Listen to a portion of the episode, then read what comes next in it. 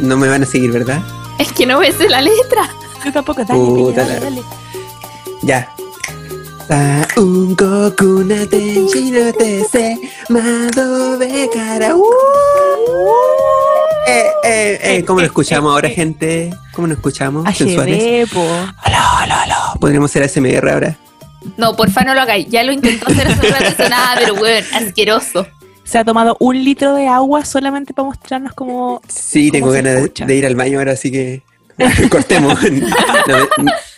No, mentira. Bienvenidos, gente, chimbamigues, vacas, vacas Shinji. Súbanse a su Eva Rural favorito, aquí presentando otro capítulo más de Chimbamigos Podcast. Esta vez es un capítulo especial, porque acabamos de sobrevivir al tercer impacto y decidimos grabar este capítulo porque decidimos vivir. Eh, yo, yo quiero vivir, no sé ustedes. Salir del mar rojo. Salir del Mar Rojo y, bueno, tuvo acuático el tercer impacto. Sí. Tercero. Aunque en este, Chile. Tercero. ¿Seguro? bueno, realmente ya no sé en qué impacto vamos, pero bueno, aquí dando cara como siempre, grabando, piolita desde la comodidad de nuestras casas. ¿Cómo están, chiquillas? Aquí estamos, po, súper bien y súper emocionada por este capítulo, de verdad. Pasé de no querer ver este anime, ahora lo adoro y siento que va a ser increíble este capítulo, de verdad. Wow. Esa fue como una Wow. respuesta de Miss Chile, weón, la cagó. Estoy súper emocionada. Estoy ensayando, po. Se viene, se viene. No, Chile piensa en grande. Miss Universo. Sí. ¿Cuál es tu deseo, Valdivia?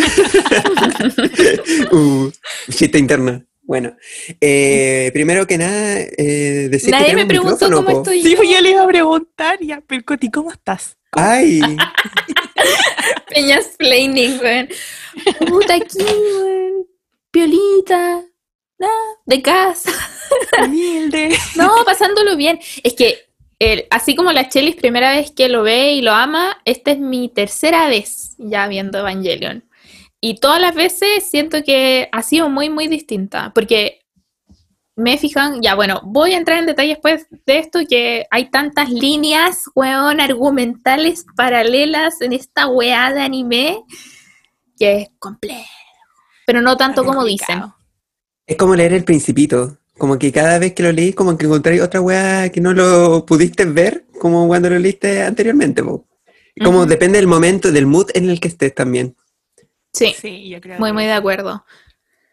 Eh, Eh, puta, como ya, ya escuchan, logramos vender todos los números de la rifa, ¿qué te parece? Sí. Y por eso ahora nos escuchamos así, nos escuchamos así, ricos, sabrosos. Nunca más voy a hacer eso, perdón. perdón, perdón. Oye, eh, pero antes de ir de lleno a lo que vamos a hablar, eh, renunció Rosa, weón. Sí. Eh, Al fin. O sea, es Brigia esta weá, para quienes no saben, Rosas era el general, general director de Carabineros, renunció después de que Carabineros balearon a unos niños del Sename. Y claro, es bacán que haya renunciado, pero acá hay dos weas muy importantes. Primero, que el weón pague todas las weas que hizo. Y segundo, Obvio. que Carabineros desaparezca. Empezar de cero. Es súper importante. Me da risa como que todos esos políticos que dicen, ay, es que los chilenos como que quieren refundar carabineros. Y como, amiga, eso queremos hacer. Es el punto. Es el punto, hacer carabineros de nuevo. Que, de partida que no se llamen carabineros, weón. Esa weá la encuentro demasiado como arcaico, viene como de las carabinas, esa weá ya no se ocupa. Eh, no sé ya no lo respetan, entonces como que decir que Sí, como que todos son pacos culiados nomás. Sí. Y si se llama así la nueva institución, Pacos Culeados. Pacos culiados. Sería... Ahí la digo. Ahí Mm, la- sí, sí. y el nuevo general director es de San Fernando, ¿sabían? Ah, Sí, o el, el Macaya. Y como que lo, lo peló y tenía el micrófono abierto. Y como, no, este weón es súper zurdo, es súper de izquierda, no, no. No, se me da mucha risa. Representando a la región Macaya, por supuesto. Una vez Nunca lo también, Coti, pero de mentira. O lo intentamos hacer, no me acuerdo. A mí, eh, yo me acuerdo que lo entrevisté porque mi papá lo conoce. Ah, ahí está, pues sí fue buena tarea. Sí me acuerdo. Funa. Mm, Una. No sé, yo nunca lo he visto por esta zona, weón. De verdad. Ni siquiera sabía como que representaba la... este valle, po. Es que es un hueón cuico. Sí, pues. Ah, entonces no está por aquí, no está por... Le falta calle. Le falta calle totalmente, weón. Y hablando de autoridades, autoridades, por supuesto. ¿Cacharon la weá del Papa Francisco? Oh, weón, qué, qué, qué penoso. Qué penosa esa situación. La Igual, que La gente no sabe qué es lo que pasó y nosotros, oh, qué menos. ya, contexto. Eh, el Papa, o sea, como que la cuenta de Instagram del Papa que se llama Franciscus, como que apareció un like de él en una foto como de una mina mostrando las pompas. Y estaba como con, con- con un calzón. Ya, bueno, la weá era muy sugerente. Y obviamente que pasó a ser como trending en Twitter al tiro, pues, weón. Como, weón, mira lo que hace el Papa, las cosas que ve. Pero realmente no sé si el Papa manejará su propia cuenta porque ya No es creo. old. Es old. No, Así ni que- cagando. Un caballero de edad, po. Un caballero de edad. Entonces, el weón que administra su cuenta eh, es muy abuelado nomás. Weón, pero imagínate ser el weón que administra la cuenta y ocupar la cuenta del Papa así como para sapear gente que no cachen que tú estás viendo sus stories. O igual, como estoy pensando en el destino de esa persona, como que lo habrán despedido. Sí, No Hay un, hay un capítulo de, no sé, una cuestión como chistosa que hizo Harry Styles. La cosa es que él representaba a una persona que manejaba la, el Instagram de una empresa como de, no sé, qué es, una cosa así. Y también pues le pasaba como que publicaba cosas así como estoy solo, ¿quién quiere venir a verme? Vamos a hacer una fiesta y cosas muy sugerentes. porque a él le gustaba como el dolor, ustedes ya saben a qué dolor me refiero. Y eh, publicaba ese tipo de cosas, pues entonces fue como, eh, no sé, fue igual a lo del Papa, pero más chistoso. Moraleja, eh, si van a pasarle su Instagram a alguien, que sea alguien como decente, o que saben que no van a hacer ese tipo de cosas. sí, bueno Oye, saberlo. eh, eh, paralelamente, me dio mucha risa esa weá de que se hayan robado un camión con PlayStation 5. ¿Habrá sido a propósito, así como acá iban las PS5, me lo robo, o se robaron cualquier weá y de chiripazo venían las po. PS5? No, yo creo que fue todo planeado. Porque Todo planeado. Es terrible que caros, sí, se acercan al millón. Sí, po. Y ob- obviamente que, bueno, es que me da risa que esta weá como que, o sea, quiero pensar que fue como un grupo de gamers y que, que nunca antes habían robado, pero como la weá iba a estar tan cara, weón, es como ya tenemos que hacer algo. Como de película. Sí, que no weón. están los tiempos. esta cuestión. Sí, pues no está el tiempo para comprar una PS5. Así que, eh, no sé, eh, la gente que compre una PS5 barata para la Navidad, la hizo nomás. ¿Qué, se la, va- qué- qué se la va a hacer, weón? Oye, ¿y ese camión era de Falabella? Sí. Ah, bueno. Es que con Falabella han pasado muchas cosas, pues. Bueno, Falabella tiene la cagada, como que muchas veces pasa que no entregan los pedidos, que se atrasan mucho y no devuelven la plata. Entonces tienen un Instagram que se llama Ayuda Falabella. Y es literal un bot que te responde, hola, si tuviste un problema, mándanos por DM tu orden de compra y tu root y qué sé yo. Y salió una noticia de ADN en donde decían como, weón, que en el CERNAC estaba la cagada por la cantidad de reclamos que tiene Falabella. Y Ayuda Falabella le respondió, hola, si tuviste un problema con... Oh, qué buena. es como el bot Bueno, de Shrek. Bueno, ahí no podéis culpar como al bot, po, porque es un bot nomás. po. Sí, que no, pero no fue es, chistoso. Es como un que no es lo mismo que... te cachai, weón. Como que siempre han Ah, te existido. Y- te- ah, te Ah, ¿te cachai. cachai? Oh, eso, eso fue un spoiler. Guiño. Guiño. Cállate, Peña. cállate, cállate, weón. Ya, Ya, listo. po. ¿Vamos a pasar Em, o vaya a seguir hablando de Falabella? ay, no, Es que el amor que- de su vida porque le trajo el micrófono. Ah, ¿verdad, po? Es que quiero, quiero hablar por siempre ahora. Aló, Ya. aló. Eh, ahora vamos a lo que vinimos, a lo que vino los chimbamigues, a la primera sección.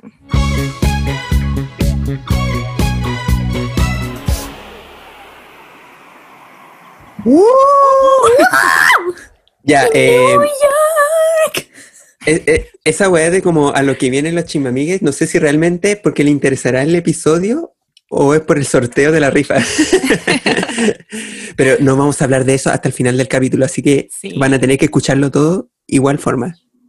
Puta, no va a faltar el weón que va a saltar el video. lo va a poner al final, pero mal bue- eso. bueno, filo. Si se lo Ah, y- sueltan, no les va a aparecer. sí, como que se va, a cerrar, Desaparece. se, se va a cerrar el Spotify. Oye, antes que vamos de lleno al tema, eh, hacer como una especie de disclaimer, como advertencia, y es a la gente fanática del anime que no den la lata, porfa. Esta, bueno, nosotros no somos expertos, no somos licenciados en filosofía, ni psicólogos, vamos a analizar el, el- ni, ni tan bueno, ellos. no. Sí, pero no nos vamos a entrar como tan En cuático. la profunda, no nos vamos a ir en la No nos vamos a ir tan en la profunda en el análisis del anime. Vamos a hablar sobre las weas que nosotros entendimos y lo que nos sentimos identificados. Eso. Eso. Eh, y otra cosa muy importante es que lo sabemos, la comunidad de los otakus, primero es muy tóxica, segundo es muy misógina. Sí, las mujeres ven anime, Uh, a las mujeres les gusta la cultura japonesa también y tienen derecho a hablar de las cosas que les interesan. No nos interesa competir con la gente de que yo sé más que tú. No, nos da lo mismo, bueno, hacemos esto por diversión. Así que si nos van a putear porque no estamos de acuerdo con algo de la serie o no lo interpretamos igual que usted, no importa un pico. Porque estas cosas están abiertas a interpretación y no tengo por qué estar de acuerdo con todo lo que puso el señor Ano en la serie. ah, no. Bueno, hasta el mismo señor. Sí, Ah. eso iba a decir. Él dejó abierto para que lo entendiéramos de distintas formas, así que Sí, no hay una conclusión real, como puede haber muchos tipos de conclusiones. Así que si el señor Hideaki Anno dijo eso, yo le creo. Sí, para que no se agarren de las mechas. po. Y lo mismo pasa con todas las obras. Como que yo podría decir como, no sé, es que este párrafo de Lulú significa esto. Bueno, si el lector lo entiende de otra forma, bienvenido. Esa es la gracia de las creaciones, bueno, del arte en el fondo. Ujú. Hay como mi sobrina cuando leyó tu libro, el primer, el primer Lulú, en una parte decía como que se murieron de la risa al final, que estaba jugando como con la amiga en una pijamada. Y ella quedó triste como, weón, murieron. Ese es el final de Lulú que, quiere ser presidenta. Al final mueren en una pijamada. No, qué pena, como que siento que quedó traumada. Era. Primero que nada, yo creo que deberíamos hacer un pequeño resumen de lo que se trata Evangelion para la gente que quizás no lo ha visto todavía o que no lo ha terminado. Así que Ujú. yo creo que el Peña debería empezar con el resumen porque el que yo creo que lo ha visto mil veces. ¿Qué? Está la canción. Ay, Sí. no sé, se me, se me olvidó. Debería Ya. cantar. Bueno, la serie Evangelion se trata de que en el año 2015 la humanidad se ve afectada por una amenaza casi alienígena de seres como gigantescos, grotescos, no sé cómo quieren llamarlo, de ángeles. O sea, son clasificados como ángeles. Ya, pues, y la humanidad ya se ha visto afectada por los ataques de estos hueones y como que se picaron los humanos, pues empezaron a desarrollar tecnología para hacerle frente a esta amenaza. Y de esta de este desarrollo de ciencia weá nacieron los EVAs, que son como unos robots gigantes que están encargados de matar a estos ángeles. Pero estos robots solo son, o sea, solo pueden ser manejados por un- una chiquillada, por así decirlo, como unos un- adolescentes muy específicos. Elegidos son. Elegidos, sí, son considerados como los niños elegidos. Y bueno, eso, eso es lo que la gente ve al final. Como que, de hecho, incluso a mí me pasó que yo llegué por esa trama, por ver como, weón, oh, están peleando con robots gigantes. Y más encima, el concepto de estos robots eh, también es como súper original porque son robots como manejados por la mente, eh, prácticamente. Es que tienen que estar adentro, eso es muy importante. Tenéis que estar dentro del robot, no es como que lo manejís con un control remoto. Eso sí, me faltó aclarar. Como que lo insertan al, al piloto, eh, como por la columna. No, no sé si Sí, se han fijado que cada vez se, se abre la columna del, del EVA. Sí. Ya, y básicamente como que lo manejan con su mente y todo el impacto que reciba ese Eva, todo el daño, lo va a sentir la misma persona también, po. Entonces, igual es como súper original. Eh, bueno, eso es como a grandes rasgos, pero empiezan a aparecer como weas, como más, eh, ¿cómo, cómo explicarlo? Más profunda, más como. Como que todo Sí. se vuelve demasiado profundo de un momento a otro. Sí, Sí, o sea, eh, que hay tramas Profundo, paralelas. la palabra. hay tramas paralelas en las que se Mm. desarrollan mucho o muy bien el- las personalidades de cada personaje. Exacto, se van explicando como el por qué son así los personajes, básicamente. Claro. Em, bueno, tenemos nuestro personaje principal, que es el Shinji Culiao, al que todo el mundo odia porque es, es indeciso, es llorón, eh, no se quiere subir al robot. em, bueno, Hace todo- show. hace Hace show. como una. Siempre Sí. haciendo show. Sí. Literal, en un Bueno, momento tienen que arrastrarlo porque el weón se tiró al piso. Sí. Cuando la Bueno. Misato lo lleva, pues weón. Sí, po, el final de la película. Eh, es que igual es como, igual es entendible, porque, bueno, te viene un día de la nada, te llama tu padre, que es como el líder de una organización que, controla, que controla estos eh, Evas o robots que atacan a los ángeles, eh, que te abandonó para decirte, oye, eh, ¿podríais subirte al robot, porfa? Y en donde podría Súbete. morir. Sí, es que estamos medio desordenados. Ese es un contexto, una hueá muy importante. Shinji es un niño, un adolescente que en el fondo no tuvo una infancia normal porque su mamá está muerta y su papá lo abandonó. Él creció como con una especie de tutora, como de maestra, que era quien lo- No, un maestro, es un maestro. Y- Eh, su papá trabaja en esta organización que se llama NERV, porque claro, como la humanidad se ve amenazada por estos ángeles, está la ONU, por supuesto, pero que también le entrega poder a NERV, que es una especie de organización científica, militar, etcétera, De todo. que se encarga de defender a la humanidad en su conjunto. Ujú. Sí. Y no es el primer elegido tampoco, sino que cuando él llega a pilotear el EVA, como que llega igual en nada, porque tampoco le habían explicado qué es lo que tenía que hacer, solo le habían dicho que era un elegido, y él llega y se encuentra con otra niña que está para la caca, la buena maltraer horrible, que se llama Rey. Bueno, la ocupan a cagar. Eh, de hecho, ella eh, ya había participado anteriormente porque hay una serie, como una línea de Evas, en lo que son clasificados por número. Eh, Shinji le toca pilotar el EVA 01, mientras que Rey, esta niña que siempre maltratan, le toca la- el EVA 00, que básicamente con prototipo, es como el más penca de los robots.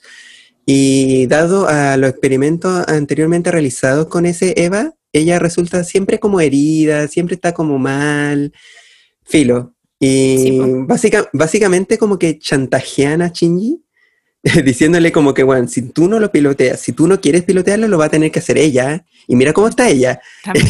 Y todo como- sí, pues, claro, pues está como vendada, desangrándose. Y bueno, el weón como que le dio la weá, como ya, lo voy a hacer.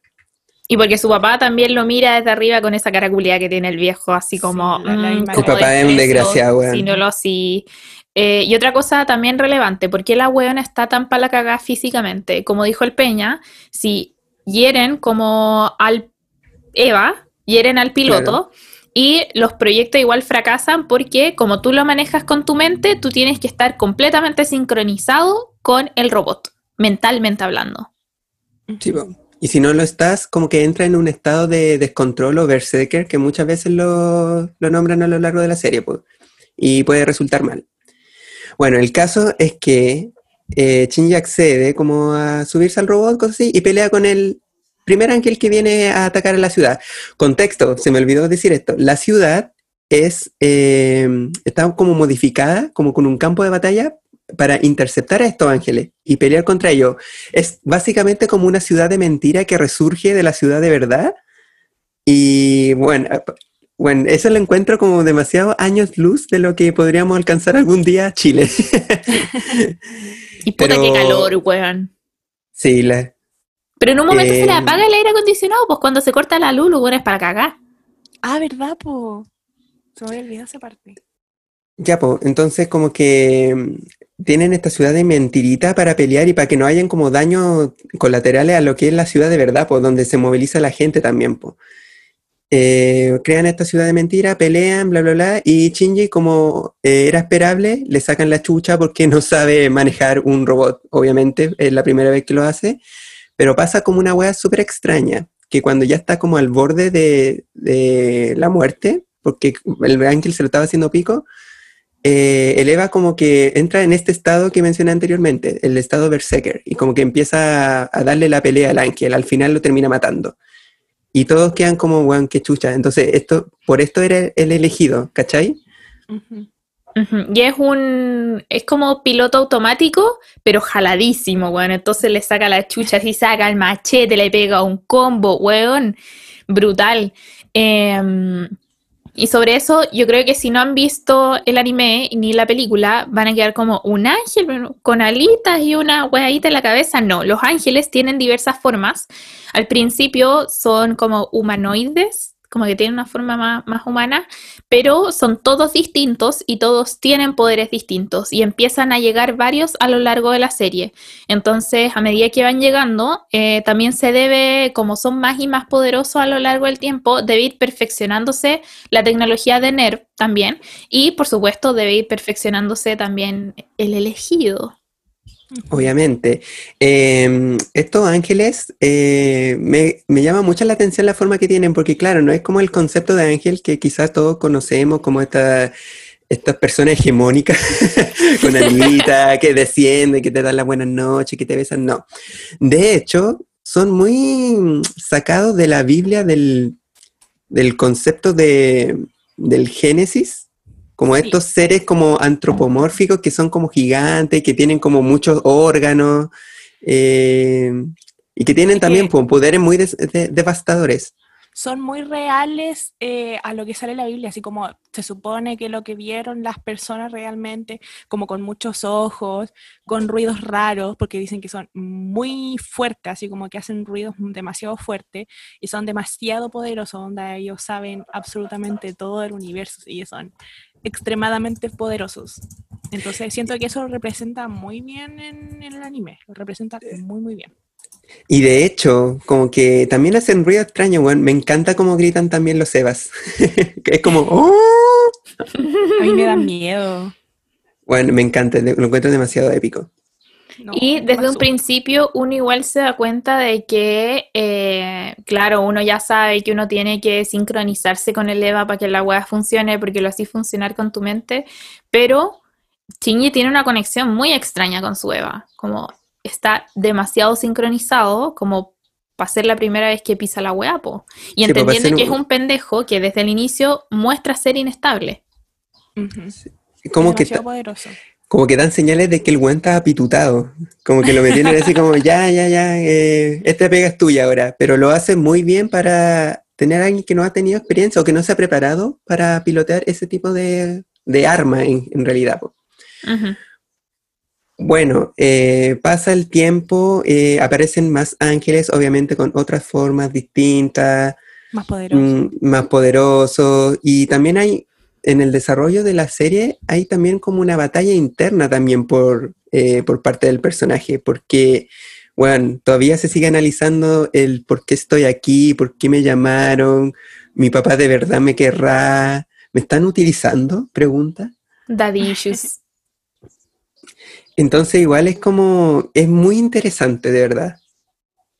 Sí, es que esto es lo que decíamos antes de que hay varias historias paralelas, porque está primero la weá de cómo matar a los ángeles y es como, uh, qué chori, como los robots disparan, ya, eso por una parte. Segundo, el desarrollo de la personalidad de los personajes eh, está, está buena, después vamos a entrar más en detalle de algunos que no son tan buenos. Eh, y por el otro lado está todo este rollo como religioso, etcétera, etcétera. Que al final siento que esa trama religiosa que incorporaron en la historia en general es muy difícil de comprender, pienso yo. O sea, a mi parecer, porque igual como que te lo muestran y al final uno tiene que interpretarlo po, por, lo que uno sabe o por lo que uno le enseñaron.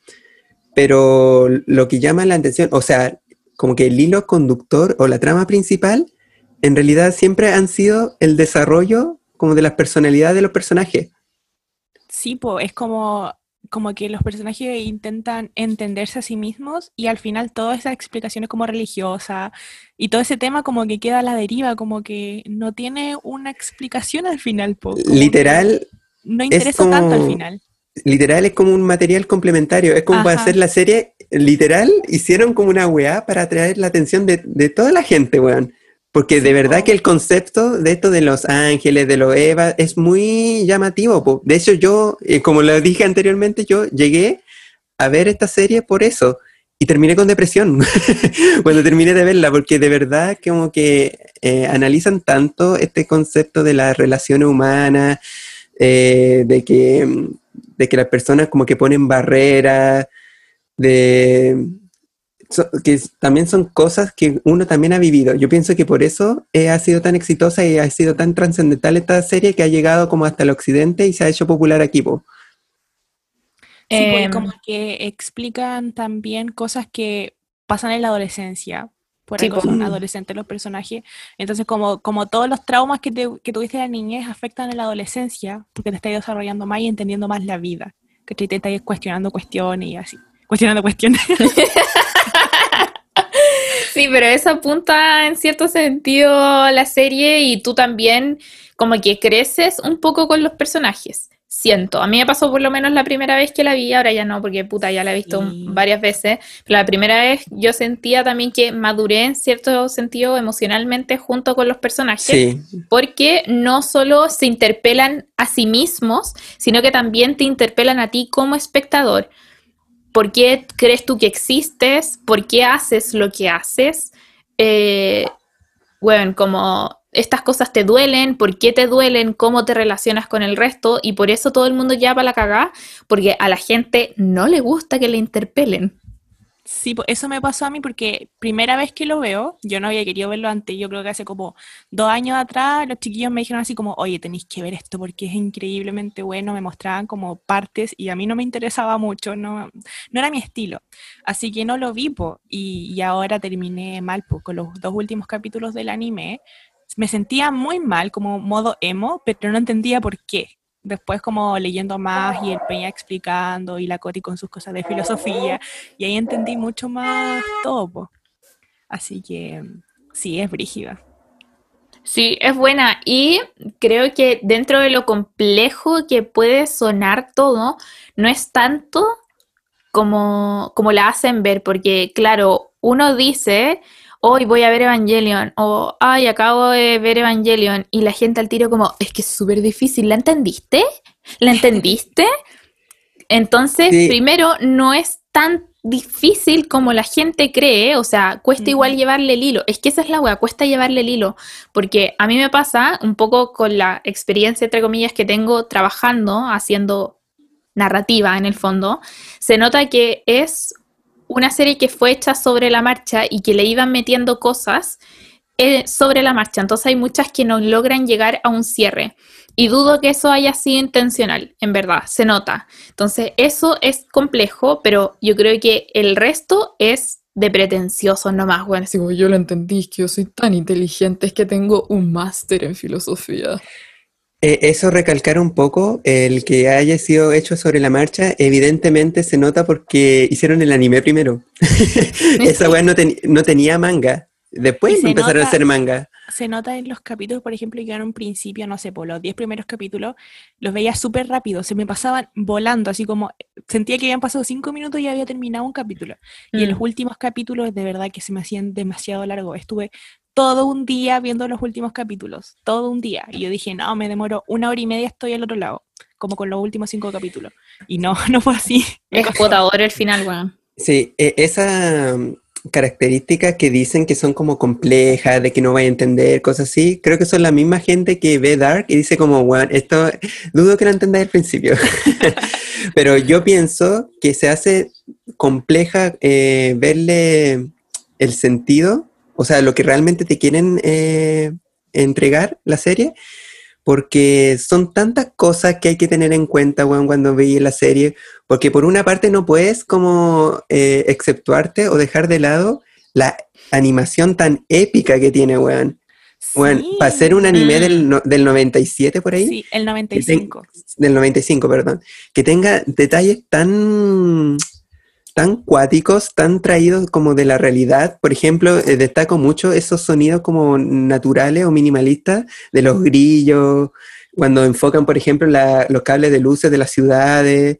De verdad que te da como una nostalgia, es como, weón, yo podría estar ahí, Sí. en, en- en- ese mundo. Y las peleas las encontré épicas. Como que de verdad que está muy bien hecho, como bien dibujado. No sé cómo es el Sí. tema de cómo lo hacen, pero está, está bastante bien hecho para el tiempo en el que lo hicieron. Po. Igual es Y viejo el anime. Sí, po, y considerando esa weá de la animación, eh, todos los simbolismos, todas las pistas que te dan, weón, y aparte tener que prestarle atención como a, los, a, a la trama argumental, sobre todo cuando uno ve el anime eh, en japonés y subtitulado. E- Es, un reto, es complicado, pero al final no es tan complicado lo que te quieren entregar. No, yo creo que hay otra cosa en la que la gente pierde el foco, porque cuando lo ven piensan como, "Mm, es que tengo que ponerme en el lugar de Shinji, es que Shinji se, se sienta así y Asuka se sienta así y Rei se sienta así, como que tenéis que prácticamente hacer un checklist de cómo se siente cada uno de los personajes, pero en realidad lo que tú tienes que hacer no es fijarte en cómo se sienten ellos, sino que cómo te hace sentir a ti lo que estás viendo. Ajá. Es súper importante eso. Y por eso todo el mundo tiene interpretaciones distintas. Em, bueno, eh, también avanzando en lo que es la serie, empieza a aparecer otro personaje que es muy querida por todos y odiadas también por otra mitad del fandom, que es Asuka, la alemana Asuka Lang Langley, la vaca Shinji. Este personaje igual es como muy interesante porque, bueno, aparte de que le toca manejar un Eva que prácticamente es como el más pro de todos, porque el último, eh, uno de los últimos que se han hecho, eh, la huevona como que de verdad se esforzó caleta, caleta como para llegar al lugar donde está, a su corta edad, 14 años. Creo que incluso ya fue a la universidad, si no mal me equivoco. Tenía como título y todo, sí. Lo Sí, po. mencionan en un capítulo. De verdad que es muy pro esta tipa, pero a la vez eso como que es muy pretenciosa al final. como que le, y- no, y como que le encanta lucir eso, ese título que tiene. Pero al Es final, número uno. La número uno, ser destacada por todo, es demasiado atencional. Pero mientras va avanzando la trama, uno se va dando cuenta del por qué ella es, es así. Sí, es que Asuka creo que, eh, bueno, ya acá va a salir, obviamente, si yo hablo de cualquier cosa, voy a hablar de feminismo. Esto en un personaje masculino no molesta. No molesta que llegue un weón que sea líder y que, weón, se, Mm. se haya preparado y diga que se preparó, pero cuando es mujer, la wea molesta. Y por eso a mucha gente le molestaba el personaje, por ejemplo, de Hermione Granger, weón. Porque era sabelo todo, porque cuando eres mujer, eres sabelo todo, eres mandona, pero cuando eres hombre, eres líder y estáis súper preparado. Y por eso a la gente le molesta a Asuka. Eh, porque efectivamente, sin ella, bueno, la serie hubiese durado 15 capítulos, no, no, no sé, pues, Oh. weón, como, porque ella le salva el pellejo muchas veces a todos los Se hueones. arriesga caleta. Mm, es como, es muy jugada también. Em, sí, po. Este personaje igual, yo- bueno, tengo que admitirlo, a mí también me cayó mal al principio, pero en los sucesos que suceden después, cómo queda hecha pico psicológicamente, recuerda todas las cosas que le habían pasado, porque ella también sufrió abandono, igual que Shinji. Pero ella, eh, en comparación a Shinji, eh, obtuvo otras herramientas como para poder lidiar con su trauma. Y esta herramienta era precisamente ser eh, así, po, como pesar, poner barreras, yo soy la líder y todos los demás tienen que hacer como lo que yo diga. No necesito a nadie. No necesito a nadie, me la puedo salvar sola, sola, sola. Pero increíble que como para pasar al personaje la gente necesite que la buena esté traumada. Como que no podéis ser líder nomás, po, weón. no puede ser así porque efectivamente la buena es bacán. No, la gente tiene que esperar a que la buena esté traumadísima y que le hayan pasado weas horribles recién ahí para que se justifique como es. Otro punto que siempre consideran, bueno, esto en realidad con todos los personajes femeninos de todo la- el anime, del mundo del anime, es la hipersexualización. Oh, Ay, sí, qué terrible esta weá, qué cerdo. Eh, al final, eh, nosotros también estábamos debatiendo esto, de que por qué el señor Ano, como que tenía esta fijación, no sé, como de la mina en pelota, de que se le notaran las tetas, el poto, y yo decía como, bueno, no creo que sea como propio del señor Ano, sino que es como la cultura, la cultura japonesa es así. Sí, pues Y, si- y siempre, como quería llamar la atención de muchos grupos de personas, también tenía que llamar la atención de los hombres. Hombres, es que eso, eh, esas cosas que hacen ellos, esos elementos como eróticos, porque son eróticas las Sí. weas, eh, la incorporan para, para un disfrute masculino y hetero encima. Eh, es el famoso fanservice que le dicen. Y tampoco era como algo piola, po. por ejemplo, los planos y las posiciones en las que ponían solamente a las mujeres eran brígidas. Por ejemplo, en el primer capítulo donde Misato va a salvar, o sea, como que abraza a Shinji para que no, llegue- no le llegue la explosión por el primer ángel. eh, Se le ve la toda la posición- mansa raja. tipo, la posición en la que la ponen es muy sexualizada.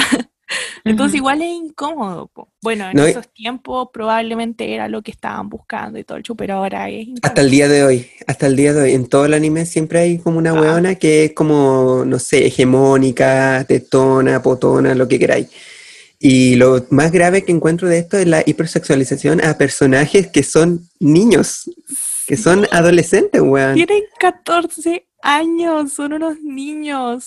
No, no entiendo. Sí, es grave, pero hay muchas personas que no es que le encuentren una explicación, porque efectivamente esto tiene una explicación y que es que la cultura de la pedofilia en Japón es una weá que, que existe hasta el día de hoy, sino que intentan justificarlo, diciendo primero que son dibujos, cuando en realidad existe un tipo de pornografía infantil, que es la pornografía eh, infantil virtual, que es a través de dibujos. O sea, si a ustedes les gusta esta weá del hentai, donde hay lolis, ¿se llaman? Sí. Ya, ven pornografía infantil. Y esa weá es delito. Otra cosa, eh, pero que esto sea una weá culturalmente normalizada, no lo libra de críticas. Y esta es una crítica que no nació el 2015. Es una crítica que viene hace muchísimos, muchísimos, muchísimos años. El concepto de hipersexualización no se creó ayer. Entonces, la gente a veces piensa que es una weá de ahora, loco, que se haya man- como masificado ahora por las redes sociales no significa que no existiera antes, porque existe hace mucho tiempo. Y en base a las justificaciones que dan estos fandom que le encanta el anime y cosas así, siempre van ligados a, a- a la trama. Como por ejemplo, ¿no? Es que este personaje en realidad tiene eh, 900 años, pero tiene el cuerpo de, de una niña de 12.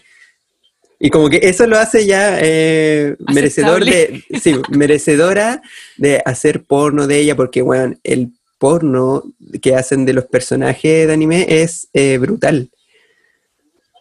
Sí, Y, eh, y de fácil acceso también, porque tú buscas, no sé, Sí, po, azúcar eh, hentai, te sale mil weas de la weón. haciendo weas, weas asquerosas, po.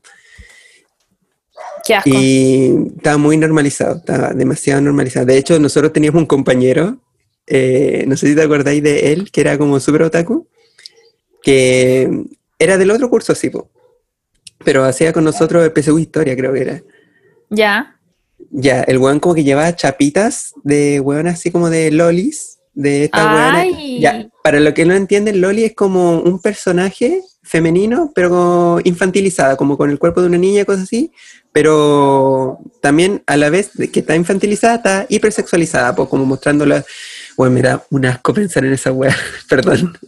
Pero el weón como que llevaba estas chapitas en su mochila, po, y como, como que lo dignifican. ¿cachai? Sí, como que, weón, a mí me gustan las lolis. Como, weón, estáis diciendo que te te gustan, gustan las niñas. te gustan las niñas. Y más encima, no, el que lo haga dibujado no lo hace menos grave, como dijiste tú, po- porque al final como que estáis proyectando esa weá, como no lo puedes obtener como en la vida real, bueno, me lo voy a tener que imaginar dibujando y cosas así, pero al final es la misma weá. Es la representación de personas que no se han desarrollado sexualmente todavía. Es por esto también que se critica mucho a aquellas personas que solamente les gusta, no sé, como la- las personas que tienen completamente depilados sus genitales, ¿cachai? Claramente son signos de que no hay desarrollo todavía, ¿cachai?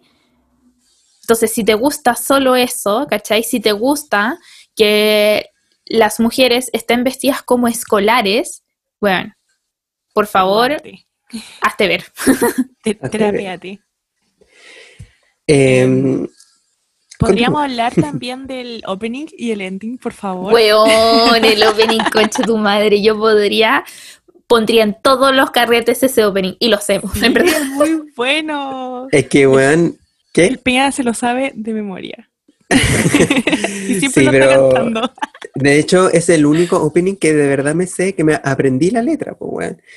Pero es que, weón, es demasiado épico. Me encanta que sea eh, acorde como a la trama de este, o que tenga como este rollo como religioso, Ujú. porque literal, como que toda la canción es como si fuese cantado por un coro de esta gente de la iglesia como afroamericana, Ujú. de, de esos que como que cantan, aplauden, yeah, yeah, Jesucristo está aquí. Y New York.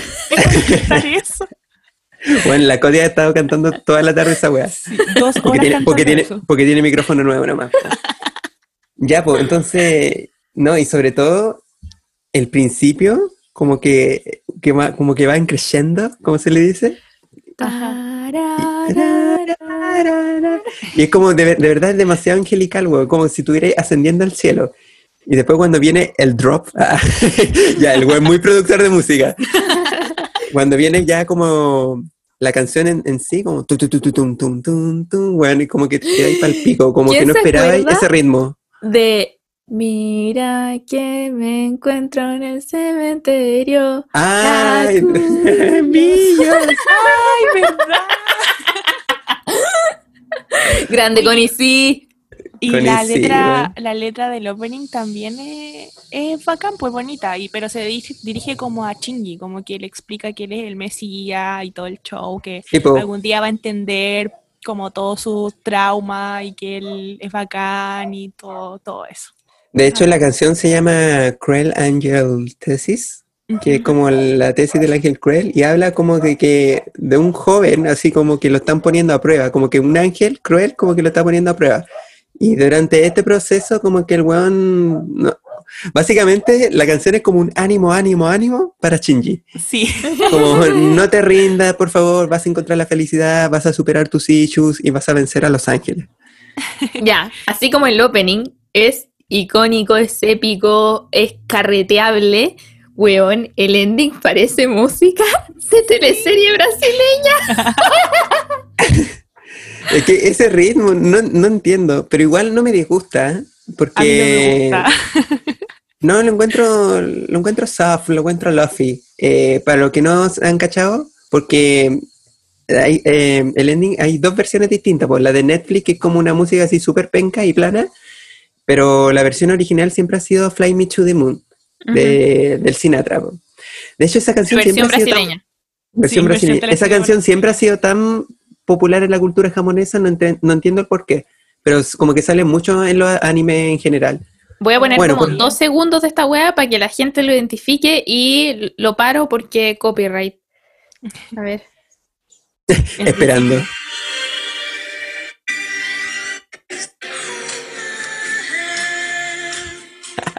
Ya. La wea es muy, la wea es muy Avenida, Avenida Brasil, weón. Oy, oy, Sí, oy. a hacer lo mismo. Y New York. ¿Por qué, Coti? No sé, no puedo parar. Ay, qué- Otra Pato, cosa tú- icónica, que estamos hablando de weas icónicas de Evangelion que están muy como insertas en la cultura pop. Los gritos de Shinji por la chucha. Son enfermantes. ¡Ah! Debo destacar que como que los mejores actores, como de voces, no sé cómo se llaman, doblaje, Sí, Ajá. de doblaje, son los japoneses, weón, porque le ponen tanto color a la wea. Pero me encanta, me encanta. yo creo que los apuñalan para poder hacer ese grito, weón. Bueno, sí, y hay personajes demasiado, personajes principales demasiado gritones, también como Eren del Ataque de los Titanes. Puta que, puta que grita ese weón. Pero es un grito tan desgarrador que no cualquiera puede hacerlo. Entonces por eso como que me gusta, me gusta. Es que siento que son gritos distintos igual. Por ejemplo, el de Shinji es como, ¡ah, papá! Pero el de Asuka es como, ¡conche tu madre, te voy a matar! Y el de Oh, Rey Asuka. es como, ¡ah, me muero! Sí.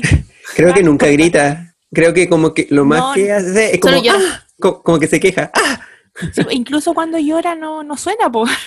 Es como, oh, estoy llorando. ok. Es que están sin asunto. Perdón, pero están sin asunto.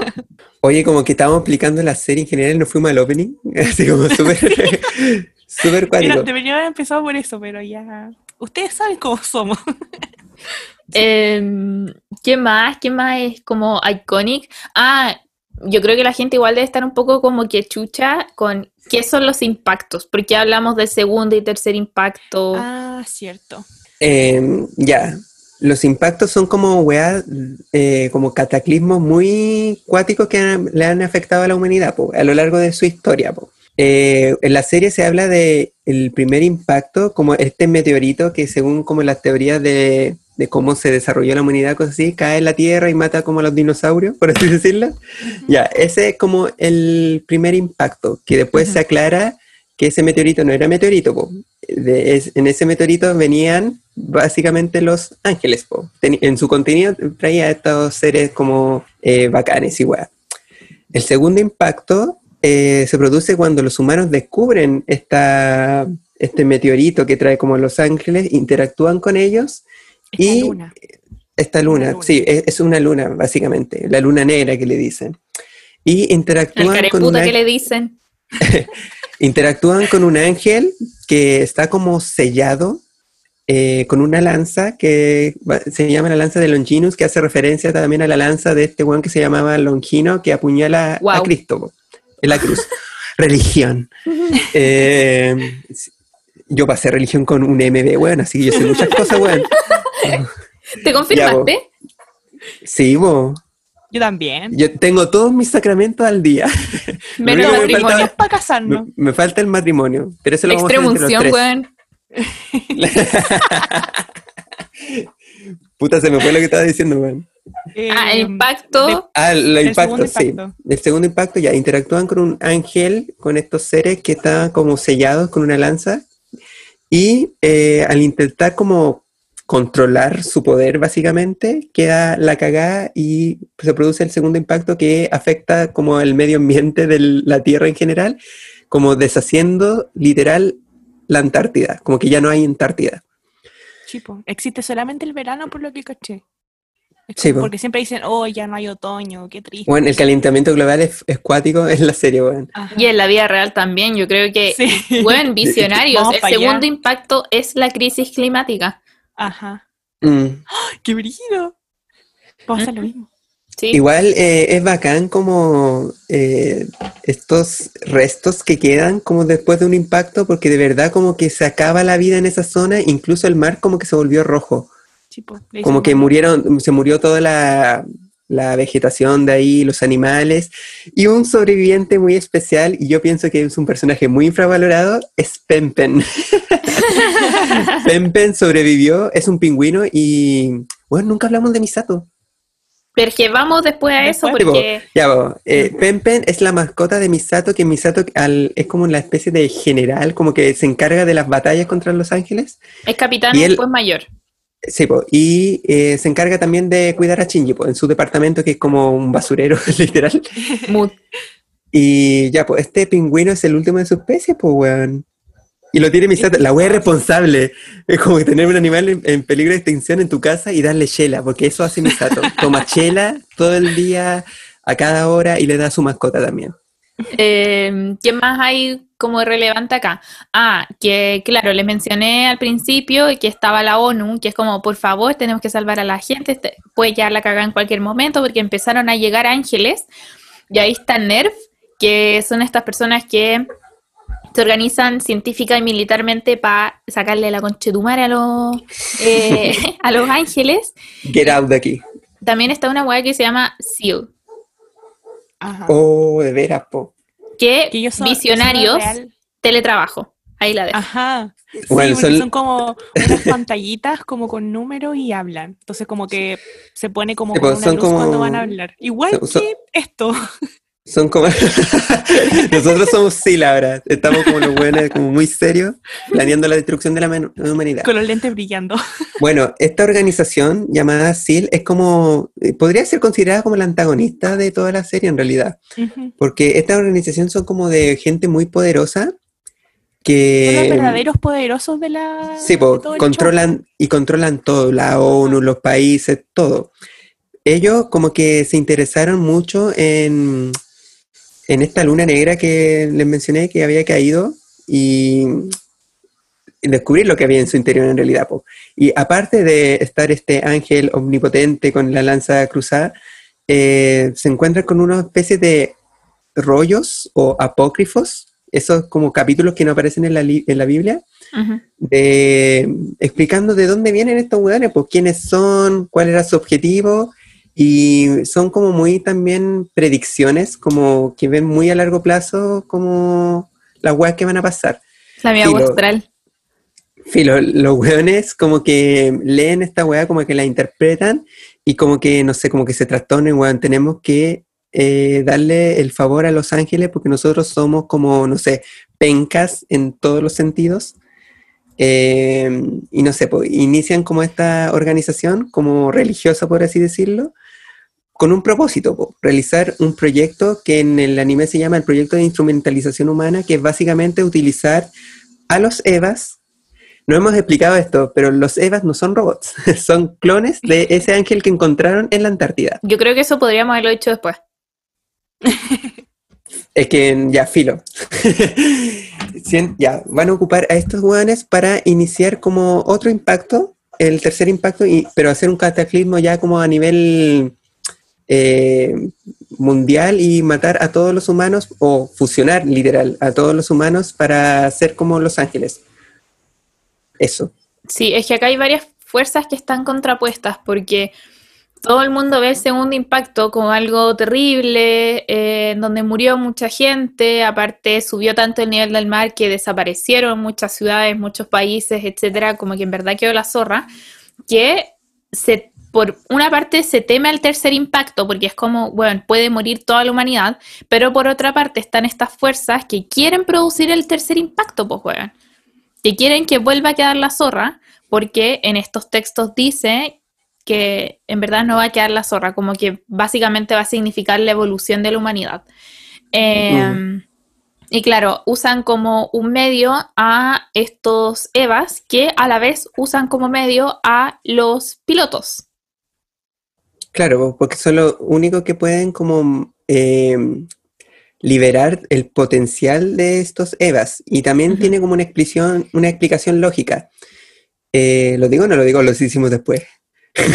Es que ya, ya la tiraste. Ya la tiré, filo.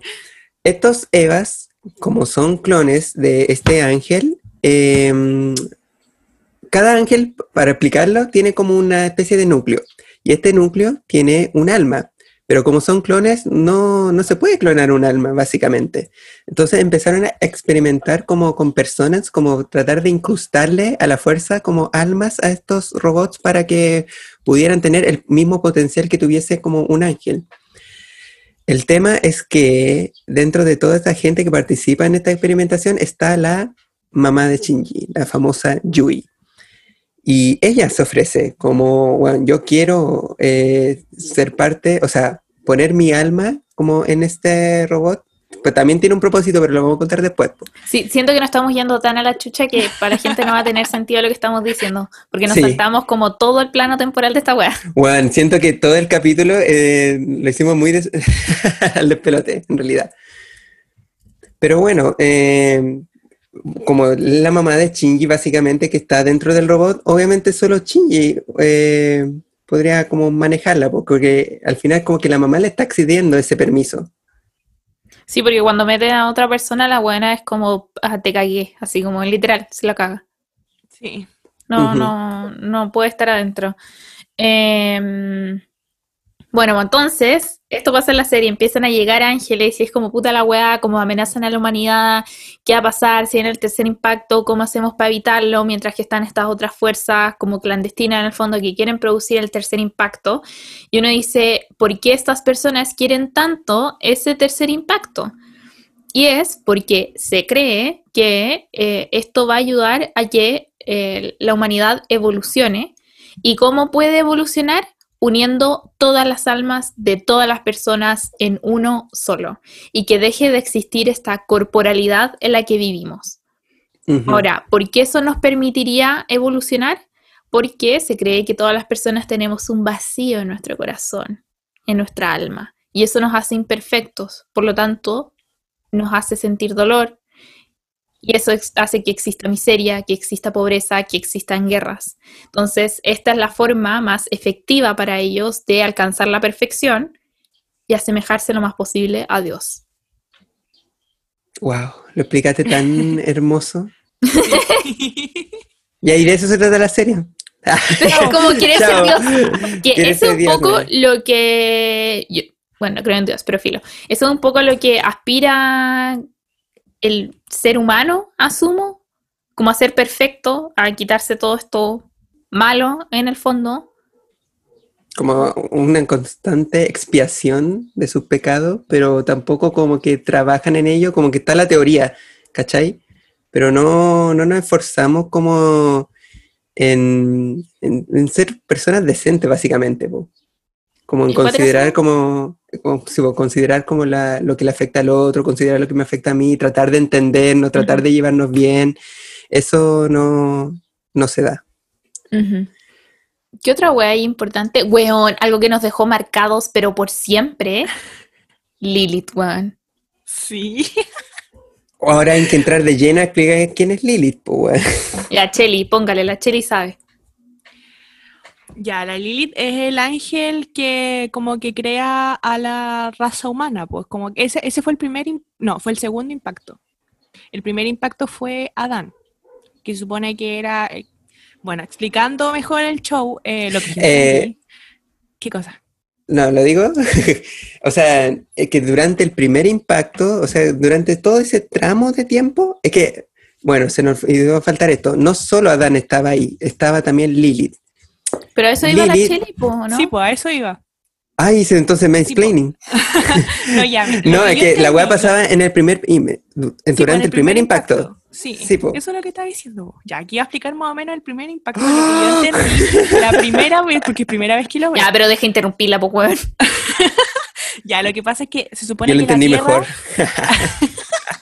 la tierra iba a ser poblada por los ángeles. Los Sí, ángeles po. eran traídos por Adán.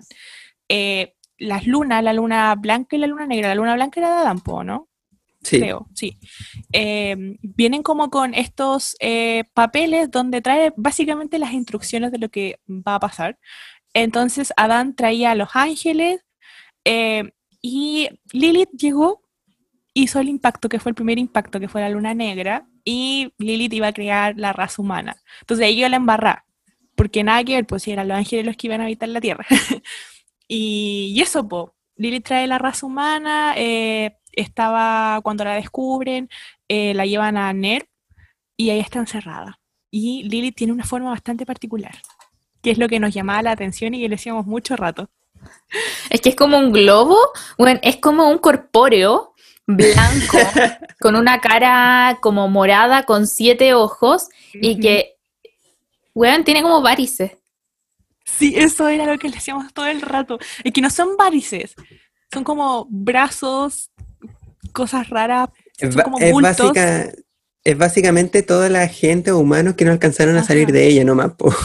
Pero da risa que estén como colgando. Sí. Sí. A mí me recuerda mucho a, a Michelin. No sé ustedes. Weón, sí. Que Es voy a como- decir a Micheli. Los varices de la Lo chica. pensé un poco, pero fue como, ya, estamos haciendo ángel shaming acá. Ángel shaming. Estamos burl... No. Es que igual los ángeles tienen, como dijimos, forma muy particular y hay unos que se ven muy ahueonados. Sí, hay uno muy chistoso. Pero lo- los varices de la Lilith eh, me dan cosita en un momento cuando, cuando van a sacar la lanza, cuando Rey saca la lanza y se empiezan a mover. Como que empiezan a moverse y es como, ¡ih! Y le salen piernitas. sí. No sé. Bueno, el concepto de estos ángeles igual es como muy original, porque son literal, como lo explicaba la Biblia, como lo había mencionado anteriormente, po. como forma así súper rara, no sé. Son, son alienígenas, son como alienígenas. Sí. Eh, y bueno, nosotros no solo vimos el anime, sino que también vimos la película, que la película está un poco ideada como para darle sentido a los últimos capítulos. Por eso se llama The End of Evangelion, en el fondo. Es como la continuación, en. Eh, sí, pues explicar también que yo cacho que mucha gente quedó como colgado con los últimos dos capítulos y yo pienso que muchos no saben como el contexto en el que se hicieron esos capítulos. po. Básicamente se quedaron sin plata. Eso, corta. Entonces, claro, al no tener plata no tenía las herramientas necesarias para seguir animando nomás. Po. Ujú. Oh, ahora Entonces-. Sí, pues, entonces, bueno, eh, el señor Ano, al tratar, bueno, le puso harto empeño, hay que decirlo. Como que se yo- nota, he tried so hard. Yo no en darle como un- algunas partes como que eran dibujos demasiado como básicos o con imágenes que parecían dibujos y yo no entendía qué estaba pasando y ahora Literal, literal era un, power- un PowerPoint, con puras imágenes y como que la transición así como, ya, filo. Eh, bueno, intentó, intentó darle como un final así como decente y dejarla como zanjado todo, pero no tenía las lucas, po. Entonces hizo como esta weá como de batalla interna que tenía Shinji consigo mismo, como con darle un significado como a todas las weas que le pasaban, de por qué le pasaban. Eh, básicamente como una superación personal, como tratar de superarse. Y al final como que lo logra, pero al, fin, al final también es como muy... mu- Quedaron muchas weas inconclusas, siento yo, en esos dos capítulos. Sí, demasiado. Entonces, lo en- logra, no lo logra. mm, Sí, po. entonces en su intento de explicarlo mejor, cuando la serie ya le fue un poquito mejor y tenían las lucas para hacerlo, decidieron hacer como esta película para darle como un final más, más bacán, tanto anímicamente de la animación como en la trama. Ya, volviendo al tema de los personajes, necesito de- opiniones. ¿Qué weá? ¿Qué opinan de Shinji? Puta que degenerado ese weón. Sí, en la película se ve lo degenerado que es. O sea, hay capítulos en las que, creo que en los últimos capítulos del anime, donde como que en su inconsciente ve a, a Misato, a Asuka y a Rei como las personas que la atraen, po, como físicamente. Así como que le dicen, como si se quieren unir en cuerpo y alma y todo el show. Entonces como que ahí se empieza a entender un poco eh, lo degenerado que era, pero en la película ya Yo lo pienso, da por hecho. yo pienso que más que porque, bueno, sí, sí, en la película... Bueno, igual era un adolescente, hay que Era tenerlo una, sí, claro. estaba como en pleno despertar sexual, eso iba eh, a mencionar.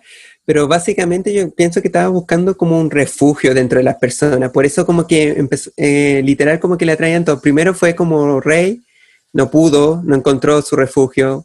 No, miento, primero fue Misato, después Rey, después Azúcar, como que con, con nadie le servía, po. Hasta que llegó Kaworu. mm. Otra weá también sobre Shinji es que sí, como es su despertar sexual y, y qué sé yo, pero sigue siendo un weón muy degenerado y me da mucha risa, porque aparte es como muy tímido, entonces como sí hago weas degeneradas, pero después lloro tres horas por haberlas hecho.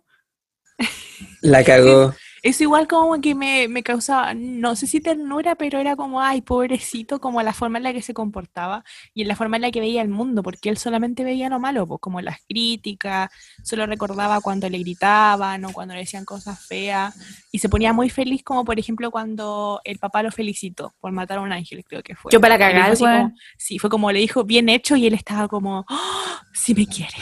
sí me Sí, es que es, Sí muy, es un niño muy sensible. Sé que estaba pensando que ahora cuando quiera ser delicioso con alguien y quiera jotearlo, le voy a decir, ¿quieres unirte en cuerpo y alma? Y literal. De ahí nos unimos, como en la No. película. No sé, ¿quieres iniciar el tercer impacto, bebé? ¡Oh, weón! Como cuando estoy haciendo delicioso y estoy a punto de... eh, decir, voy a alcanzar el tercer impacto. y empieza a sonar la musiquita de la película. Empiezan a todo, todo a morirse, filo, ya.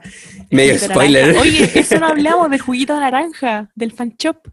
Se nos olvidó. El LCL. Ah, sí, pues que los pendejos no están como en la nada, así como astronauta dentro del EVA, sino que flotan en una weá. Eh, es como, es como un, un yugo de, de vida, weón, porque te da como oxígeno, te da todo y te permite también como conectarte a través de tu cerebrito con los sebas, po. Y después se explica como que eh, ese yugo, ese juguito venía de Lilith, porque básicamente es como su sangre. Y de ahí ¿Meao? venimos, sí, ese como miau que discurre, ¿no? Y que Lilith está clavada con una cruz Sí. y como que discurre una hueá naranjita, ya, como que de ahí venimos los humanos también, po. Y también lo ocupan para, para esa hueá que me- dijimos también, po, para conectarse con los ángeles. Yo y bueno, veo- Kaworu. A puta, yo iba como para. Sí, allá, No, es que yo veo el líquido este naranjita como el líquido amniótico, porque si se fijan, Lilith- ¿Verdad? Lilith tiene como forma de, o sea, su guatita es como, si tuviera embarazada, pues tiene guata de embarazada, es como redonda. Entonces como que tiene un poco de Es sentido. que igual, sí, po, igual tiene como un cuerpo como femenino, por así decirlo, porque se nota que es como, es una mamá. Sí, po. Sí, literal es como una mamá que está crucificada, la weá horrible. Pero sí, po, como que se da a entender que ella es como la progenitora de la humanidad. Sí, por eso el líquido. Yep. Ya, y vamos a pasar a Kaworu. Weón, Kaworu. Épico. Épico, Épico. Todo el mundo termina enamorado de él. Es Fuckboy totalmente. Eso, es el fuckboy, weón, el mismísimo de la fuckboy humanidad. sí, de la humanidad, como nací para conocerte. Sí. Está ladrando el ron, perdón. Saludos para Está peleando. Sí, no, la está gente peleando sabe que la gente sabe que este podcast es rural, así que puede pasar de cualquier cosa. Eh, bueno, pero Kaworu no es como un niño X, weón. Es an angel. Es demasiado importante. Es como, básicamente, sería el equivalente a Jesucristo, pienso yo. Así de minor ha sido Jesús, weón. Así de fuckboy. No, es que tiene frases que son icónicas. Yo creo que la gente que está escuchando esto ya la vio probablemente, pero por eso tampoco vamos a entrar en tantos detalles y que no, es que la historia de Kaworu está. No, porque parece innecesario. Pero tiene frases icónicas como Nací para conocerte. Yeah. Ah, aquí me tiene, aquí, Sí. Cuando, en se la va, palma de su mano. cuando se va a bañar con Shinji y le dice, ya vamos a dormir, y él le dice, vamos a dormir juntos. ¡Qué coqueto! Por eso me gustas. Y obviamente que Shinji cayó, po. Sí, cayó, po. cayó rendido es súper importante. Es una parte muy importante cuando Kaworu le dice que lo ama, que en varias traducciones como que dice que me caes bien y cosas así, pero no, le dice que lo ama. Y ahí eh, Shinji como que se vuelve loco porque primera vez alguien lo amaba, po. Entonces como Me- que cayó a sus pies inmediatamente. Me imagino como que a los que traducieron la weá, ah, son muy buenos amigos, como ese meme de la vieja que está viendo como, ya filo. Y bueno, literal, incluso el mismo Hideaki Anno dijo que era como, como algo así como homo, po. Sí, po. Como que de verdad lo amaba en, en ese sentido también. Pero no, como que lo censuraron brígido. De hecho, en esa escena, cuando le dice te amo, literal, la palabra era aishiteru, que es como te amo en japonés, po. Pero en Netflix le pusieron me caes bien. LOL. ¿Homofobia? ¿Acaso? Quizás. Eh, otros personajes icónicos, es que hay muchos personajes que igual son irrelevantes, pero podríamos centrarnos ahora en honor al tiempo. Eh, los más, más, más icónicos, como volvemos a Asuka, que Asuka es la, La diosa. la segunda elegida, eh, es la buena pelirroja de Feliz Jueves. Pero claro, ¡Feliz esta niña que es como muy líder, está muy preparada, como ella sabe que es capaz de hacer todo. Eh, de hecho, a veces como que se pierde y dice, como hay que elegir un líder, yo soy la líder. Y a la gente le cae mal como por esta, esta actitud, porque ella se da cuenta, y yo creo que para ella es muy frustrante pensar en esta weá de, bueno, yo me he sacado la chucha para ser una buena bacán y este pendejo no hace nada y aún así todo el mundo le presta atención. Apitutado. Pero esto tiene igual una explicación. Lo que pasa es que Asuka no tiene papá, LOL. Su mamá se suicidó. Tampoco entremos muy en detalle porque si no, básicamente como, please. Pero bueno, el tema es que su mamá se suicidó, entonces ella no crece con estas figuras con las que genera apego, que en el fondo te dan validación. Entonces, para ella la forma de obtener validación y de sentirse en verdad una persona querida y, y valiosa y que importa es siendo la mejor en todo. Sí, muy cierto. Y por eso mismo también es una niña que más allá de la animación, ella se hipersexualiza a sí misma, porque yo creo que también busca validación en ese sentido. De hecho, molesta varias veces a Shinji durante la historia, como básicamente buscar que la, como que la bese, que la mire, como que también ella como que juega eso también. El beso Y- de Shinji con azúcar es muy chistoso. Es como nosotros. Así. En nuestro, sí.